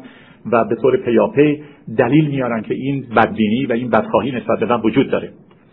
اغلب اوقات اشخاصی که تو این زمینه هستن خیلی خیلی از شخصی که برای اینا این مساهمت خیالی رو به وجود آورده به دادگاه ها شکایت می‌کنن. شما بسیاری از دعواهایی که شده وکیل و وکیل کشیایی که شما تو این زمینه ها می‌بینید افراد بیشتر از نابهنجاری شخصیتی رنج می‌برن اینا واقعیت اینه که ارتباط به اون معنای اون ارتباط به اون بدی که ما فکر می‌کنیم به اون صورتی که تصور می‌کنیم به اون بدی نیست که اینها میدن و ارائه میدن و خودشون به دادگاه میرسونن. در سال 1911 فروید این واژه عنوان کرد که پارانویا عبارت است از فرافکنی کیفیت های منفی انسان. نگفت بزرگنمایی نگفت شک و تردید نگفت مثلا خودنمایی نگفت این تمام این صحبت هایی که تا کردیم نگفت گفت کیفیت های منفی. کیفیت های منفی واژه خیلی خیلی بزرگیه که تا قبل از اینه که شاپیرو در سال 1965 به خاطر به این موضوع بررسی بکنه و صحبت بکنه و راجع به PPD صحبت بکنه این همچنان واژه ماندگار اون زمان بود. ولی بعدها میسنر در سال 1987 تونست موضوع PPD از اون مسئله نابهنجاری پارانویا که معمولا بیماری پارانویا و ارتباطی به PPD نداره بتونه جدا بکنه. اساس جدایی در این است که ego یا self در اشخاصی که پارانوید هستند کاملا سر جاشه. فقط و فقط یک راجع به یک چیزهای خیلی object related یعنی راجع به یه چیز معینی یه فکر زمینه ای دارن در اون مورد به خصوص. و ولی به طور کلی از نظر روانپویایی اصل هویت و اصل ریالیتی تستینگ یعنی آزمون واقعیت. این آزمون واقعیت که داریم میگیم. ببینید تو جلسه قبل من واقعیت که گفتم من خیلی دلم می‌خواد که می‌دونم که فشرده هست. دلم می‌خواد که برگردید ببینید اونجا چی گفتیم. که حالا راجع به اون اینجا داره روانپویایی داره صحبت می‌کنه که ما چگونه در اساس هویت و آزمون واقعیت دچار اشکال و اشتباه میشیم. یه شخصی به اسم پول شربر. این یه آدمی بود که خیلی شغل خیلی خوبی داشت و خیلی آدم معتبری بود. این در یک دوره ای از زندگی خودش کتابی نوشت راجع به اینکه چگونه میشه نژاد برتر به وجود آورد. این تصوری بود که آلمانیا اون موقع خیلی خریداری بودن زمان هیتلر بود و این آدم اونوقت عنوان کرد که من حاضر هستم به عنوان یک آدم فداکار حتی تغییر جنسیت بدم که از وجود من یک انسان کامل درستی ساخته بشه که این بتونه نسل به این صورت نگه داشته باشه. یعنی تخیل عجیب و غریبی بود که با اینکه اینقدر بیمارگونه بود خریدار داشت برای آدمایی که می‌خواستن بخرن به دلیل چی؟ به دلیل اینکه وقتی پارانویا بتونه بیمار خودش پیدا بکنه و بتونه هم فکر خودش پیدا بکنه یک پیوند اساسی بزرگی به وجود میاره که رهایی انسان از اون پیوند بی نهایت دشواره. یعنی گرهی می‌خوره که باز شدنش غیر ممکنه. به نتیجه بگذارید به شما عرض بکنم با اینکه پالیتیکلی این کورکت هستیم که آمریکایی‌ها میگن که من بخوام راجع به این موضوع صحبت بکنم ولی چون جزء تاریخ کار ماست چون اساس کارمونه میگم. الان سالهاست از سال 1900 شاید 70 به بعد قبل از اون حتی American Psychological Association American Psychiatric Association American Medical Association American Pediatric Association اینا تمام اومدن و اعلامیهشون منتشر کردن که همجنسگرایی بیولوژیکی هست. ما اینجور متولد میشیم. تمام روانشناسان این اعتقاد دارم من همین اعتقاد دارم. اما ببینیم که فروید در اون زمان که یک همچین کتابی منتشر شد نظرش چی بود؟ نظرش این بود که ناخداگاه این شربر به علت تمایل هموسکشوالیتی یک همچین تصوری رو اومده مطرح کرده یک همچین حرفی رو زده تا هم اومده باشه یک حرفی زده باشه که یه دوست داشته باشه هم با آرزوش رسیده باشه. یعنی آرزو چی بود؟ آرزوش این بود که تغییر جنسیت بده و خودش به اصطلاح از وجود او نسل دیگری بخواد به وجود بیاد. در از لحاظ اینی که پارادویا رو ما بخوایم در زندگی روزمره بخوایم تشخیص بدیم در افرادی که خیلی خیلی صاحب نام هستن مثلا برمیخوریم به زندگی راسپرو یا زندگی ادوار هوور اینا تمام می‌خواستن رئیس جمهور بشن توی این مملکت ولی یه همچین گرفتاری داشتن و اومده جزء تاریخ این مملکت تاریخ روانشناسی اینجا که این افرادی داشتن. حتی ادوارد تیوس که خیلی اسمش مشهوره و شما میشناسیدش این موقعی که در امریکا اون بمب اتمشون اومدن آزمایش کردن در صحرای نوادا بود شروع کرد که یک دینی بند ببنده و از مردم فاصله بگیره. در حقیقت اون موقع پارانویایی که به وجود آورده بود به علت این بود که نکنه این ریزش و بارش اتمی در من ایجاد بیماری بکنه. ولی بعد از اینی که اومدن بهش نشون دادن که بابا ما رفتیم هوا رو آزمایش کردیم و هیچ اشکالی نداره بعد از این جریان اون بینیبند از خودش برداشت. در حقیقت پارانویا در زمانی که انسان دلیلی برای بدبینی داشته باشه. ببینید گاهی اوقات به این صورت می‌تونه وجود داشته باشه. ما پارانویا رو در بسیاری از شخصیت های پارانوید رو که به رسیدن به جایی که احساس کردن که جامعه براشون خطرناکه دنیا براشون خیلی خطرناکه در روابطشون دیدیم که چگونه با مردم رفتار کردن. آدم کشای حرفه‌ای. این آدم کشایی که زنجیره‌ای هستن. شما نگاه بکنید اینا صبح بلند میشن میرن سر کارشون میرن شغلشون دارن زندگیشون دارن حرفاشون می‌زنن. ولی در یک گوشه ای هستن و همیشه دشمن خیالی یک آدمی که اونجا هست که این آدم باید این از بین ببره. شما اینا رو به تکرار دیدید یا این مثلا زندگی چارلز میسر شما اینجا شنیدید. او به علت اینکه تونست با گروه خودش هماهنگی بکنه اینا میگم مسئله اعتقاد. اعتقاد به فکر او بود نه اعتقاد به چیز دیگر. افراد افکارشون به هم دیگه گره خورد به علت اینکه فکراشون همهشون پارانوید بودن. یعنی بعضی فکر اونا معصوم رفتن اونجا. درست معصوم بودن ولی معصومینی بودن. که افکار پارانویشون با چارلز میسون کاملا هماهنگ و گره خورده بود. به نتیجه اون تونست بهشون بگه خودتون بکشید اونا هم کشتن خودشونه. بنابراین وفاداری افراد پارانویی به به همدیگه یا به خودشون در این زمینه خیلی خیلی زیاده. برخلاف خیلی از گونه های دیگر به اصطلاح های شخصیتی. با این همه فراموش نکنیم که افرادی که پی پی دی دارن در عین حال خیلی میترسن. دلیلش اینه که دشمن خارجیه. دشمنشون داخلی نیست. دشمن از خارج قراره که به اینا آسیب برسونه اینا رو که ناراحت بکنه. مخصوصا سولیوان در این مورد میگه دو هویت اصلی این اشخاص شرم و ترس تشکیل میدن که با مکانیسم های دفاعی ترس و شرم به علت اینکه اینا در ایگوشون در صرفشون باقی نمیمونه که بتونن نشون بدن به دلیل اینکه پروژکت میشن فرافکنی می‌کنن اینا خب موضوع دیگر در مورد اون مردی بود که به همسرش از لحاظ این توجیه شک و تردید داشت. از نقطه نظر فرویدین های اون زمان این بوده که اگر شوهری به زنش به اون گونه بخواد شک و تردید داشته باشه در حقیقت ناخودآگاه می‌خواد به اون مرد نزدیک بشه می‌خواد به اون مرد ارتباط داشته باشه. امروزه این این فرضیات خیلی خیلی زیاد مورد توجه نیست مگر مورد توجه آنالیستا اونایی که تو کار روانکاوی هستن به طور کلی. اونها هنوز اینها رو به صورت الگوهای قابل قبول از لحاظ کلاسیک از به اصطلاح کارهای کلاسیکال میپذیرند که در یه همچین چیزی و استدلال می‌کنه که چرا مثلا شما می‌بینید که یک خانومی رفته یه دوستی داشته. بعد این دوست دیگرش که با اون به هم زده با اون دوست خودش به هم زده. حالا رفته دوست دیگه ای پیدا کرده. میگن در بعضی از موارد نه همیشه. این دوست دوم ازش می‌پرسه. خب اون دوست قبلی دستت هم گرفت.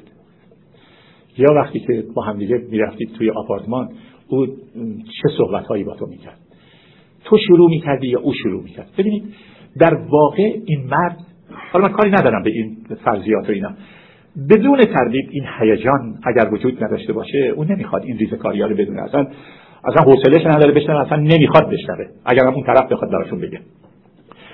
یک تحقیقی به وسیله کارن و اویسی شده در سال 1989 که میگن تمام این افراد از بزرگترین مکانیزمی که به کار می‌برن مسئله کتمانه. یعنی کتمان می‌کنن اون ویژگی های درونی خودشونه. گزارش قرون در سال 1969 اشاره می‌کنه به یک مطلبی که امروزم خیلی خیلی متداوله و خیلی راجع به صحبت میشه. راجع بهش راجع به این است که آیا آیا همه افرادی که یک همچین تصوراتی یا همچین احساسی راجع به همجنس خودشون دارند آیا اینها باش راضی هستن یا نه؟ دیدن وقتی که راضی نباشن بهشون یک پارانویای جنسی میده. این گزارشی که اونها میدن. اون همون چیزیه که امروزه راجع به هوموفوبیا راجع به صحبت میشه و خیلی راجبش بحثه که افراد باید واقعیت خودشون اونجور که هست بپذیرن. به دلیل اینکه نه گناهی کردن نه کار زشتی انجام دادن و نه آدم عجیب و غریبی هستن. آدمی هستن که اینجور دنیا آمدن و باید به اساس اون چیزی که هستن بتونن عنوان بکنن و به شهامتی اینه داشته باشن که خودشون بتونن بپذیرن. خب نکته دیگری هست به وسیله افرادی که دست از خود آنالیست ها و خود اونهایی که در کار روان پویایی و سایکودینامیک هستن اشاره می‌کنن به اینکه اگر قرار باشه که یک همچین تصور و تخیلی واقعیت داشته باشه پس چرا این تخیل روی اعضای جنسی این افراد متمرکز نمیشه؟ چرا فقط باید تو خیالشون باید باشه؟ خب خیلی صحبت هست راجع به این موضوع که مثل بقیه چیزا می‌تونه توی خیال باشه یا نباشه. و یه عده دیگه از مخالفین عقیده دارن که وقتی پسر با پسر و دختر با دختر در دوران کودکی با هم دوست هستن و رفیق هستن با هم می‌شناسن همدیگه همدیگه دوست میدارن و دوست هستن این ارتباط در بزرگسالی اغلب به وسیله مردم جور دیگری تعبیر تعبیر میشه. یعنی پارانویایی که مردم دارن. شما نگاه بکنید خودتون الان ازتون می‌پرسم. وقتی میرید توی یه جایی می‌بینید که دو نفر یه سر با هم دیگه دو تا مرد هستن. این پارانویایی که به وجود میاره هم در مورد اشخاص هم در مورد مردم به طور کلی که آیا ما واقعیت زندگی خودمونه و واقعیت ارتباطات خودمونه چگونه داریم می‌بینیم و چگونه دستخوش پندارهای بیمارگونه می‌کنیم؟ و این است که اشخاص در جامعه جرأت اینه ندارن. خب برگردیم چون صحبت بیشتر مسائل به اصطلاح روانپویایی بود. ببینیم self در این موقع در چه حالی هست. خب self از یک سو در افرادی که PPD دارن. بزرگ نماست مسلط غالب به شما از بکنم تحکم می‌کنه کشمکش می‌کنه. خیلی خیلی گستاخ می‌تونه باشه. از یک سوی دیگه می‌تونه حقیر باشه ضعیف باشه ناتوان باشه. اگر سوالتون این باشه که خوب ego ی انسان در کدوم جهت می‌تونه روی آرامش ببینه؟ ego ی ما کجاست که می‌تونه روی آرامش ببینه؟ پاسخ اینه که ego ی ما با هیچ کدوم از این دوتا نمی‌تونه روی آرامش ببینه. زمانی می‌تونه روی آرامش ببینه که به آگاهی کامل رسیده باشه. یعنی ایگوی ما در زمانی که کاملا آگاه هست می‌تونه در زمانی که کاملا آگاه هست می‌تونه به آرامش برسه. این آرامش چگونه می‌تونیم به وجود بیاریم؟ برگردیم به تئوری های دلبستگی. تئوری های دلبستگی در این زمینه من نمی‌خوام تمام تئوری رو بهتون بگم. می‌خوام بگم کجاهای کار هست که ارتباط پیدا می‌کنه با پارانویا. من دلیل قضیه این که این انتخاب کردم به خاطر اینکه بالبی خودش کسی که این مکتب بنیانگذاری کرد کسی بود که خودش تو هم بود. خودش توی یه برده بودن تو خونه خانه های دولتی که دولت پشتیبانی می‌کرد از مالی. و این در واقع زندگی خودشه و سرنوشت خودش اومده طبقه بندی کرد و کلاسیفیکیشن طبقه بندی زندگی خودش ارائه داده. و امروزه این بی نهایت مورد توجهه. برای اینکه براش معنی پیدا می‌کنن مردم می‌فهمن که چی داره میگه. ببینید داره میگه که وقتی بچه متولد میشه مادر در رابطه با این بچه اگر به نیازهای او کاملا برسه اگر همه هوای رو برآورده بکنه اگر به همه نیازهای او و رازهای او و همه رازها و نیازهای دوران کودکی او اگر بتونه برسه اگر این توانایی رو داشته باشه بچه یک نوع دلبستگی کامل پیدا می‌کنه. اطمینان بخش پیدا می‌کنه بهش secure attachment این secure attachment چیزی که من فکر میذارمش که خودشون صحبت بکنم برای اینکه این انسان کامل قرار از اینجا شروع بشه. به عقیده بالبی انسان اون چیزی که فروید گفته tabula rasa اون آینه بدون غل و غشی که ما تصور می‌کنیم نیست. این بچه میاد اصلا اول می‌تونه چیز بزنه. خیلی خیلی چیزا می‌تونه با خودش بیاره که اصلا تابولا راسا نباشه. البته دارم صحبت های اینا رو دارم می‌کنم با شما. اما قضیه اینه که ویلسون میگه که اگر بچه در رابطه با مادر گاهی اوقات بگیره گاهی اوقات نگیره.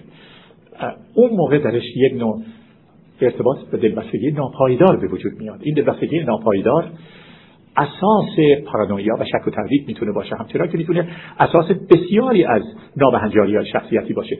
ببینید نابهنجاری های شخصیتی درست یه زنجیره. شما وقتی صحبت زنجیره می‌کنید راجع به یه حلقه تنهاش نمی‌تونید صحبت بکنید. این پیوستاره. یعنی از یک حلقه به حلقه دیگر ارتباط پیدا می‌کنه. و من امروز راجع به پارانویا و شخصیت پارانویی دارم با شما صحبت می‌کنم. کوشش می‌کنم فقط منحصر بشم روی یک حلقه ولی فراموش نمی‌کنم که این زنجیر این رشته سر دراز دارد ویلسون میگه اگر رابطه مادر و فرزند بتونه با هم دیگه درست انجام بشه درست همون حرفی رو می‌زنه که اریکسون داره می‌زنه. داره میگه که اگر درست انجام بشه ما اطمینان می‌تونیم داشته باشیم که این بچه می‌تونه خودش به مرحله بعدی تکامل خودش در حیات برسونه. و الا می‌تونه متوقف بشه. کجا متوقف بشه؟ اونجایی که زمینه های اعتماد زمینه های شخصیتی او آسیب پذیر آسیب پذیری پذیرفته باشن به علت نوع رفتاری که مادر باهاش می‌کنه. تو این زمینه مسئله اطمینان بخشی قضیه اینسورت صحبت می‌کنه که مادر اگر آمادگی نداشته باشه این تحقیقی که می‌کنه بی نهایت به نظر من مهمه اینه که اگر مادر آمادگی نداشته باشه چگونه می‌تونه این آمادگی رو به وجود بیاره؟ ذات نایافته از هستی بخشه که نمی‌تونه هستی بخش بشه.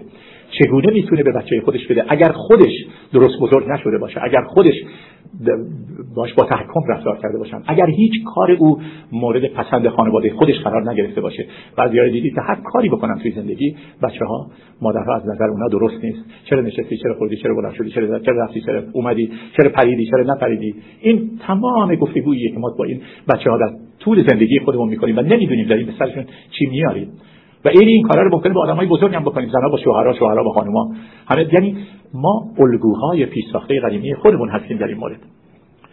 و شما این مسئله پارانویا رو در این ارتباط به ویژه در مورد بچه‌هایی که تو فاصل هم هستن اونا از نوع به اصطلاح اتچمنت ها یا دلبستگی هایی که اجتناب درش هست و یک نوع دیگر دلبستگی دلبستگی که درش مقاومت هست این چارگونه من نمی‌خوام که خیلی دیتیل بشم فرصت نمی‌کنیم. من می‌خوام در این فرصت کوتاه بتونم همه حرفایی که دارم بزنم با شما.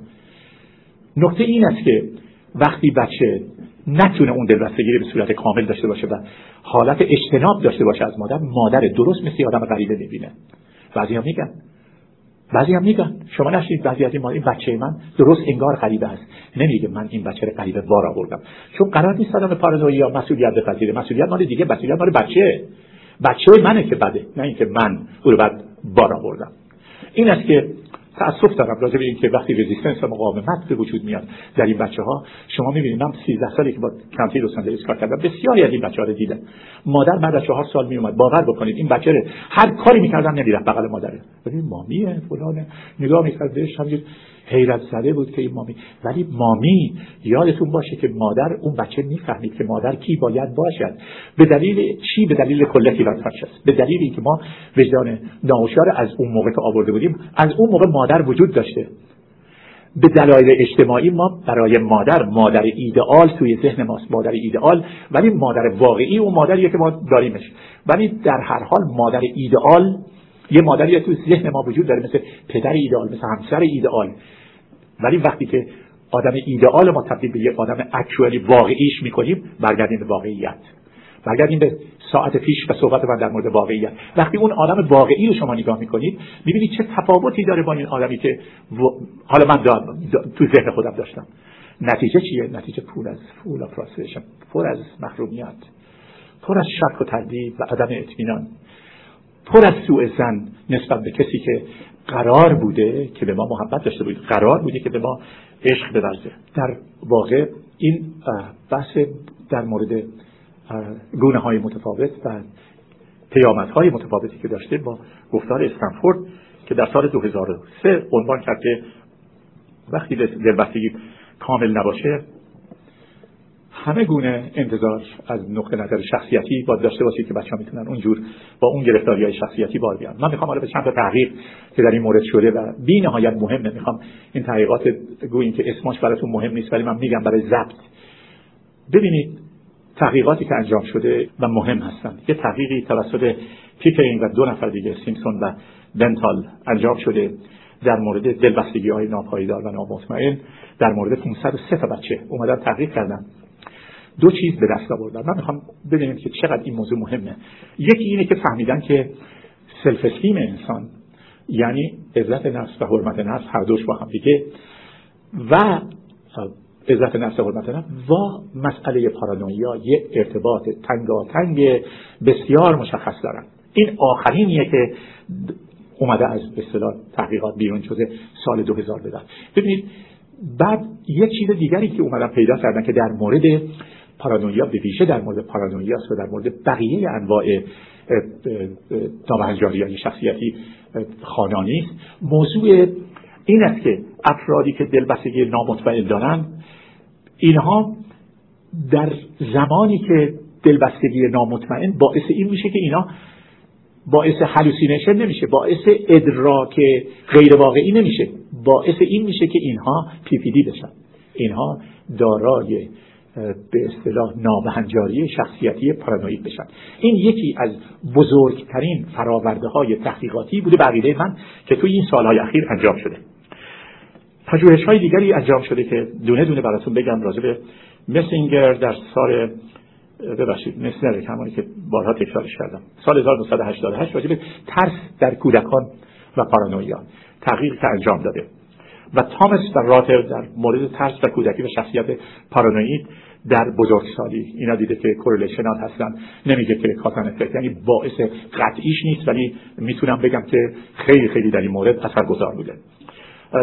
سه دانشمند دیگه به اسم ویل میشل و تامکین از 1961 تا 76 راجع به کودکانی که مورد توهین قرار گرفتن. و نسبت بهشون توهین شده مسخرهشون کردن. دیدن که اینها موقعی که بزرگ میشن توهم پیدا می‌کنن. همون از نوع اینه که پشت سر من بد میکن من بد می‌دونن مسخره می‌کنن. و بنابراین بچه هایی که مورد تمسخر قرار می‌گیرن تو خونه ها عجیب نباشه که اگه بزرگ شدن همش فکر بکنن که پشت من دارن حرف می‌زنن. خیلی هستن. شما تو زندگی معمولی خودتون مرتب دارید با این افراد روبرو هستید. میرید تو مهمونی. از یک کلمه حرفی که طرف روش اون بر می‌کنه اون طرفی که اونجا نشسته و یه مقدار این احساس پارانویا درش هست بلافاصله شروع می‌کنه به اینکه از گفته شما داستان بسازه و این داستان بعدا بتونه نقل بکنه. گزارش هایی که در مورد به شما عرض بکنم که تامکین در این مورد تئوری های مربوط به دلبستگی در مورد پرورش کودکان و اینه که نقش اساسی داره در یادگیری اونها راجع بهش صحبت می‌کنه. حالا ببینیم که ما علاوه بر این تحقیقاتی که انجام شده حالا ما توی تحقیقاتی که انجام شده این نکته رو مطرح بکنم که اصولا چگونه ما پارانویا می‌سازیم. شما سازنده پارانویا می‌تونید باشید. یکی این که ببخشید. یکی این که پیام های دوگانه بدیم.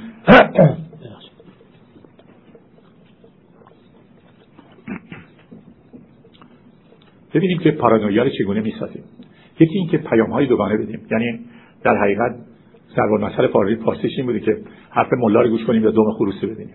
این واقعیته. یعنی زمانی که ما فرد در شرایطی قرار بدیم که نتونه تشخیص بده واقعیت کدومه. هر نوع گفتگویی که انجام بدیم که در از آزمون واقعیت طرف عاجز بمونه. ما او رو وادار کردیم که وارد هیته و سرزمین بدبینی و سرزمین شک و تردید و سوء زن بشن و خانواده هایی که به طور کلی محکومیت به فرزندانشون میدن. هر کاری که می‌کنن این بچه ها وقتی که میان و با رشادت می‌خوان ازش صحبت بکنن از نظر مادر درست نیست از نظر پدر درست نیست. یه چیزیش همه. مثلا این من به یاد یک جوانی میفته که البته خیلی خیلی موفق بود اینجا از لحاظ مالی به علت حالا داستان یا می‌تونن خیلی هم موفق باشن در خیلی از زمینه ها این برای من تعریف می‌کرد یه واقعیته. گفت من در استان خودم شاگرد دوم شدم در استان خودم توی ایران. اومدم دوان دوان پروی پدرم و بهش گفتم که پدر با چند نفر بود پدرم؟ بهش گفتم که مژده بده. من شاگرد دوم استان شدم. رو پدرم اومد جلو یه سیدی محکم زد تو گوش من. گفت احمق همیشه بهت گفتم نفر اول. موقعی که این حرف برای من موقعی بدنم زد خوب بالاخره ما درست روانشناسی در انسان هستیم موضوع نشستیم اینا رو گوش می‌کنیم. یه صحبتیه که یه دفعه یه نفر میاد می‌کنه و تو اون لحظه نمی‌دونی چیکار بکنی. حالا تبدیل بشی به یک ارتشی بیفتی به جون پدر طرف یا اینکه بخوای این راحتش بکنی به عنوان مثال دارم میگم. و می‌گفت که این وقتی که این کار با من کرد من احساس کردم که شکستم مثل درختی که شکسته باشه. بعد با خودم فکر کردم که اینجا جای من نیست. من هر کاری بکنم گرفتار هستم. من با برم به امریکا برم یه جای دیگری که از من نخوان که من حتما نفر اول باشم. اومد اینجا البته اینجا خیلی خیلی موفق بود ما مدت طول کشید که این جوانی بتونیم رو براش بکنیم به قول معروف. مادران مسترد مادرانی که خودشون انزایتیشون خیلی بالاه و مرتب انزایتی پروژکت می‌کنن رو بچه‌هاشون رو شوهرشون رو که تو آقا خیلی مضطرب هستی من می‌دونم الان تو حتما مضطرب هستی. این شک و دوگانگی که به وجود میارن عکس اگه افراد حرفه‌ای نباشن و ندونن این زمینه های کار در کجاست و چگونه داره اتفاق میفته واقعا می‌تونن به بیماری برسن. در حقیقت خب همه این آمادگی رو ندارن که بتونن بشنون و تجزیه تحلیلی که می‌کنن این تجزیه تحلیل به صورت درست بتونن انجام بدن. زمانی که ما واقعیت عمل و گفتار متفاوت ببینیم در مورد بچه‌هامون متفاوت عمل بکنیم. اینکه به بچه‌هامون خشم بکنیم خشم به کار ببریم ولی دلیلش بهشون نگیم. دلایلش خیلی زیاده. من می‌خوام واقعا می‌خوام برسونم به وقت و همه صحبتان بکنم. من نصف این قضیه رو می‌ذارم کنار. برمیگردم روی موضوع درمان. که بتونم توی این ده دقیقه اخیر لطف بکنید. تشریف داشته باشید که من بتونم این صحبت تموم بکنم در مورد درمان. موضوع پی پی دی یک شخصیت نابهنجاری که شما تا حالا شناختید و ازش یاد گرفتید. من می‌دونم که اون چیزی که در وجود شما می‌ذاره الان یه مقدار شاید همدلی باشه که این آدم واقعا آدمی خیلی خیلی داره زجر می‌کشه از اون چیزی که داره براش اتفاق میفته اولین مشکل کار این است که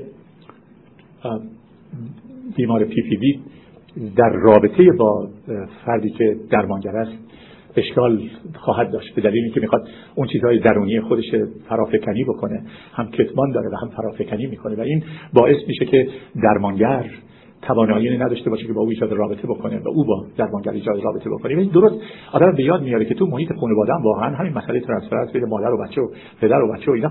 همه این تراپیست در حقیقت کسیه که آمادگی پیدا کرده از لحاظ ابزار روانشناسی که بتونه با انسانهای دیگه کار بکنه. به همه افراد دارن تو خونه به نحوی دارن تراپی می‌کنن به نحوی دارن صحبت می‌کنن منتها این کار دقیق انجام نمیدن. تفاوت علم با غیر علم همینه. یه مقدار دقیق تره یه مقدار بهتره و سیستماتیک نیست. ولی وقتی که شما بیماری رو دارید که به این صورت میاد به دفتر روانشناس رجوع می‌کنه کاری که انجام میده میاد اونجا که مشکلش بیاره. یک چیزی که در کار پارانویا همیشه پیشنهاد میدن. مثلا در سالهای اخیر این است که بیان و cognitive therapy بکنن. خب cognitive therapy اون روش معمولی cognitive therapy اگه به کار ببرید هم روز اول رو می‌ذاره میره. من می‌خوام اینو بشم ولی اساس cognitive therapy خیلی ویژگی بیشتر از اون چیزی داره که ما میشناسیمش و ما می‌دونیم راجبش. ببینید cognition وقتی در صحبت عقل و شعور شناخت و اینا رو داریم می‌کنیم و طرف میاد اونجا میگه که زنم نخ میده به دیگران. برمیگردیم سر نخ. نخ میده به دیگران. خب به جای اینکه شما بخواید وارد سوال جواب بشید و بخواید که ازش باید کاری که اینجا انجام میشه اینه که ما حرفی که به ما زده میشه معنی دار بکنیم. این این معنی cognitive therapy برای افراد PPD یه افرادی که یعنی چه؟ یعنی خوب خوب بفهم ببینیم چی اتفاق افتاد. میگه بله من رفتم تو خونه اونجا در خونه رو که باز کردم خانم توالت کرده بود. خوب احساس چیه راجع به توالت کردن خانم؟ میگه آره وقتی اینجوری باید صحبت می‌کنه ولی وقتی بودم پنجره داشت بیرون دید خوب چه چیزایی فکر می‌کنی اتفاق افتاده باشه؟ در بیرون چه چیزایی می‌تونسته جریان داشته باشه؟ شما از پنجره که بیرون نگاه کردی چیا دیدی جز اون دو تا جوان چی دیدی؟ یعنی مرتب کوشش بشه که این گسترش پیدا بکنه. و درمان به هر جهت خیلی خیلی دشواره. ولی فروید یه صحبت خیلی جالبی داره در این زمان براتون بگم. میگه موقعی که ما تعارضات درونی خودمون بیرون میریزیم زمانی که این حالات نفسانی خودمون رو برملا می‌کنیم و بیرون میریزیم و حاضر هستیم که راجع صحبت بکنیم این اثر روان درمانی داره. بنابراین هر چقدر که آگاهی بیشتر از خودمون پیدا می‌کنیم و راجع به صحبت می‌کنیم سالمتر میشیم. بهتر میشیم راحتتر احساس می‌کنیم. باید این موضوع از موضوع توهم بیمارگونه و از اون برنامه های مربوط به صحبت به اصطلاح هایی که گفتم نابنجاری های روانپریشی جدا بکنیم.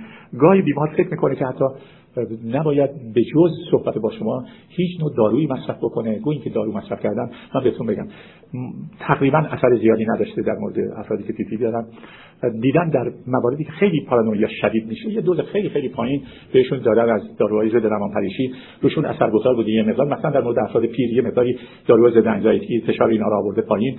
بعد نبوده در این مورد که به این صورت بخواد انجام بشه. ولی قرص که بهشون میدن گاهی اگه بیماریشون شدید باشه فکر می‌کنن تو قرص دستگاهی است میره تو بدن اینا رو بعدها می‌خوان چه چیزایی رو کشف بکنن این وقت راه میره. می‌فهمن که این کجاست و امثال اینجور صحبت ها و مسئله اساسی به شما ارز کنم همونجور که ارز کردم موضوع ترانسفرنس بود در این رابطه. خیلی باید خانواده باید حتما درمان بگیره به دلیل بفهمه که با افرادی که در این زمینه با این مشکل روبرو هستن چجوری برخورد بکنن. خانواده وقتی بیمار پارانوید دارن اگه دوتایی بدن یواش یواش با هم صحبت بکنن این پارانویا رو تقویت می‌کنن. اگر مثلا از کیف طرف رنجسیز بدزدن این مسئله دزدلگی در وجود این آدم ماندگار می‌کنن. یعنی اینا دنبال یک بهانه دنبال یک ایندیکیشن یک نشانه هستن تا برای همیشه فکر بکنن که این نشانه ها رو به اثبات بخوام برسونن و فکر بکنن که این گونه هست که باید من همینجور دارم در این حال درزم می‌گیرم از این صحبت که داریم می‌کنیم. موضوع دیگر هست در مورد اینکه وقتی با این بیمارها انسان صحبت می‌کنه این معمولا فکر می‌کنه درمانگر کسی که نشسته اونجا و می‌خواد یک چیزهایی در وجود این کشف بکنه که این اصلا حاضر نیست اونا رو بروز بخواد بده. بعد یک نگاه ویژه‌ای دارن به توی خانواده میشه. مثلا وقتی صحبت می‌کنی باشون این همینجور مثلا نگاه می‌کنه تو چشم میگه سرش بگو. یعنی این در اصطلاح روانشناسی بهش میگن پارانوید استر این زل زدن به چشم افراد زل زدن به چشم کسی هست که این حالت به اصطلاح نقش درمانگر می‌گیره. یکی از در ادبیات میخوندم که ادبیات روانشناسی دانشجوی رشته روانشناسی. رفته بود پیش استادش گفته بود که من یه بیمار پی پی دی دارم می‌خوام درمانش بکنم و این گفته خوب طرح درمانی چیه؟ گفت طرح درمانی اینه که اول اطمینان اینو جلب بکنم بعد بهش درمان قاطعیت بدم assertive training خب از استاده می‌پرسه که طرح من چجوری گفت طرح بسیار طرح بی خودیه به دلیل اینه که اگر اون طرف به تو اطمینان داشته باشه که اصلا مشکلی وجود نداره. واقعیت اینه که افراد افرادی که PPD در این به اصطلاح طبقه قرار می‌گیرند اینها اطمینان از دست دادن که این گونه میشن. خب من تموم می‌کنم با برمیگردم به فروید. می‌خوام با حرف او تمام بکنم با گفتار او تمام بکنم. یکی دو دقیقه بیشتر طول نمی‌کشه قول میدم. فروید میگه دلیل اینه که ما از ادبیات لذت می‌بریم. احساس راحتی می‌کنیم به دلیل این است که به این وسیله از فشارها و ناراحتی های خودمون کم می‌کنیم. به دلیل این است که ادبیات زبان ماست. به چیزایی رو مطرح می‌کنه یه چیزایی رو میگه که توی دل ما بوده. شاید ما جرأت نمی‌کردیم یا شاید فکر می‌کردیم به فکرمون نمی‌رسید. شاید اون واژه ها رو در اختیار نداشتیم. فروید میگه که ما در کودکی با خیال بافی بزرگ میشیم خیال بافی می‌کنیم و زندگی ما رو خیال بافی تشکیل میده. زمانی که به بزرگسالی می‌رسیم این خیال بافی ها ادامه همون خیال بافی های دوران کودکی است و وقتی که به بزرگسالی می‌رسیم دنباله این خیال بافی ها رو می‌گیریم. کوشش می‌کنیم عمل بکنیم بعضیاشه کوشش می‌کنیم جامعه عمل بپوشونیم به بعضی از اینها. و بعضی از اینها گاهی اوقات میریم درمان میشیم و گاهی اوقات درمان نمیشیم ولی میریم سراغ نقاشی میریم سراغ شعر میریم سراغ ادبیات میریم سراغ هنر میریم سراغ موسیقی. به این وسیله ارتباط معنوی ارتباط درونی پیدا می‌کنیم تا بتونیم ایگوی خودمونه. از اون تیرگی ها و از اون ابرهایی که وجود داره خلاص بکنیم و ایگو تبدیل بشه به یک ایگوی آگاه.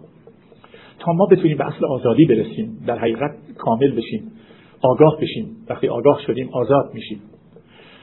و در این مورد اریک فروم در کتاب فرار از آزادی میگه که اگر آدمی بعد از اینی که آزاد شد و آزاد بود نتونه آزادی رو تحمل بکنه نتونه آزادی رو بپذیره آزادی رو تبدیل به یک ایدئولوژی تسلط گرایانه و سرکوب گرایانه ای نسبت به دیگران می‌کنه. این است که تمام هدف روانشناسی این است که ما آزاد بشیم. ایگوی ما آگاه بشه و توانایی رو پیدا بکنیم که شاد و راحت و سالم زندگی بکنیم. امید آزادی.